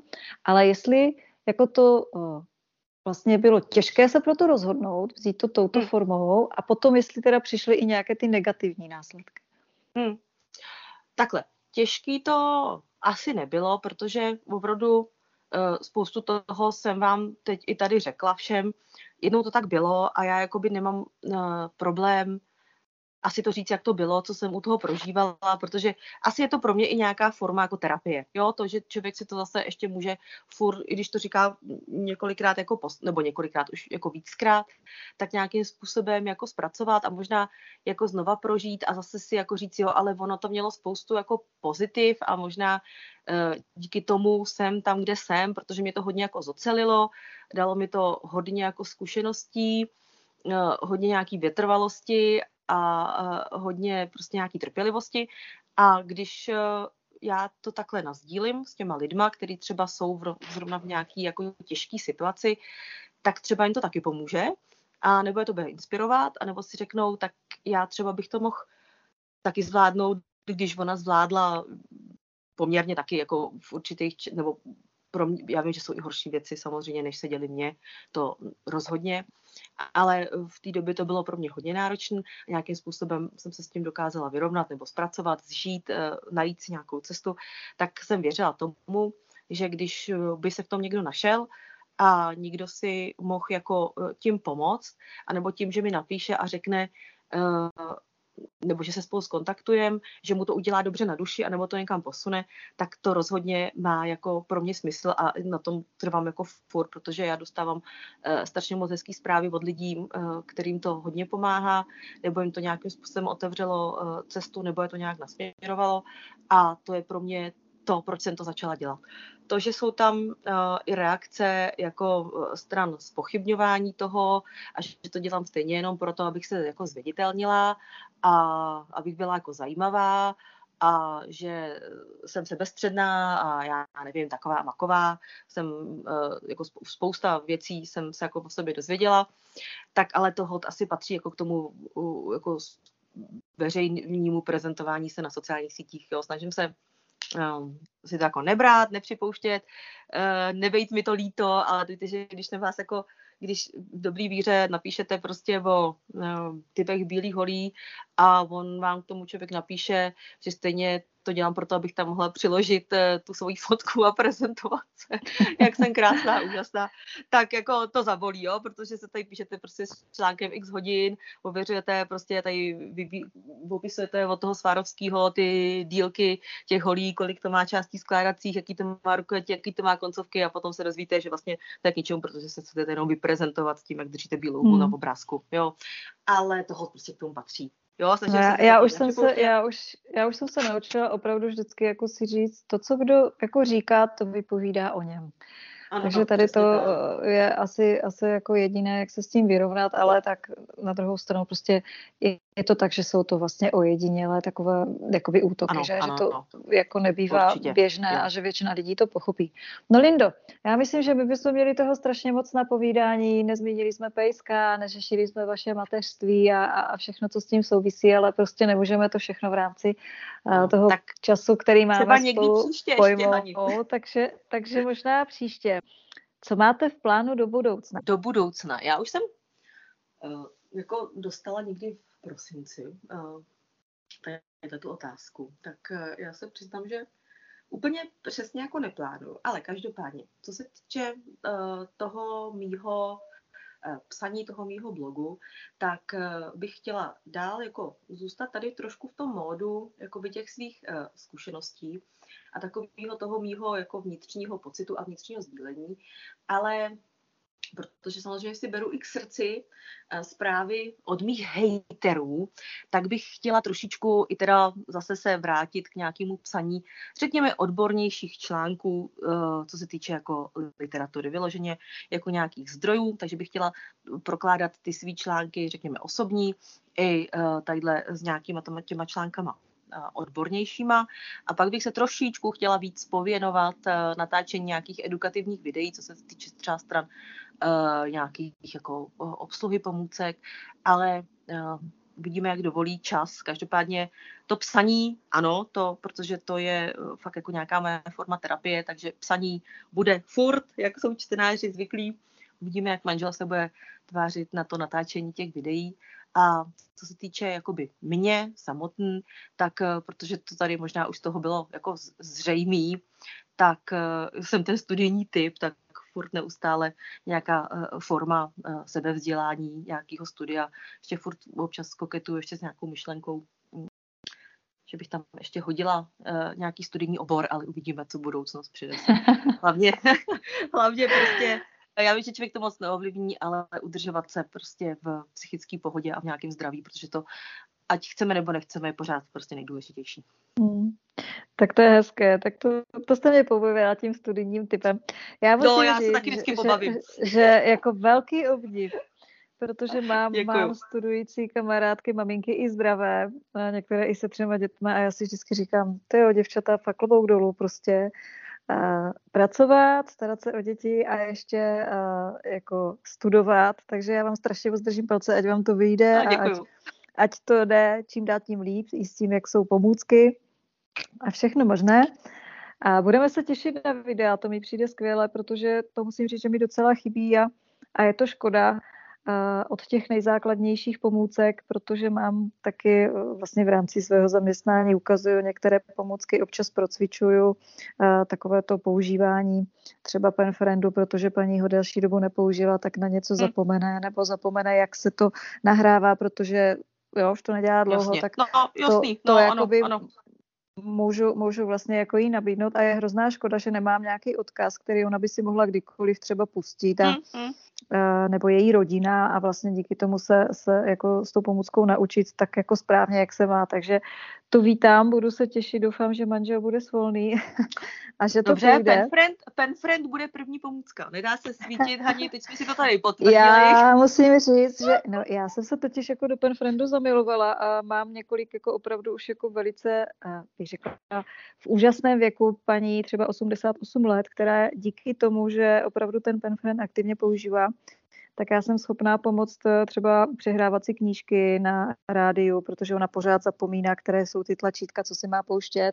A vytvořili jsme mm, systém mm. i jako používat třeba na návody a podobně, a což je jako pro ní skvělé, protože tuhle tu jednou, jednoduchou pomůcku ona zvládne a díky ní zvládne ty náročnější, které třeba jako Další, jako zapomíná. Ano, ano. A, takže a, a je to jako většinou samozřejmě u seniorů, kteří opravdu už jako mají ty potíže prostě související s věkem. Takže na to se těším. Tak jo, tak já myslím, že já myslím, že uh, už uh, to pro dnešek uzavřeme. Tak Lindo, ještě jednou moc děkuji za to, že jste byla ochotná si tady s náma povídat, věnovat nám docela dost času.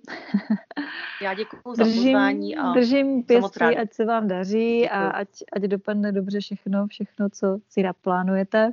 No a třeba někdy příště a děkuji za vaši práci. Mějte se hezky, pěkný zbytek večera a nashledanou. Taky.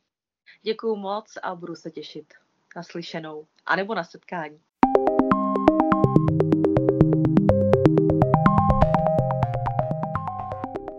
To byla Sons Online. Náš pořad najdete ve všech podcastových aplikacích a na našem webu. Těšíme se na slyšenou.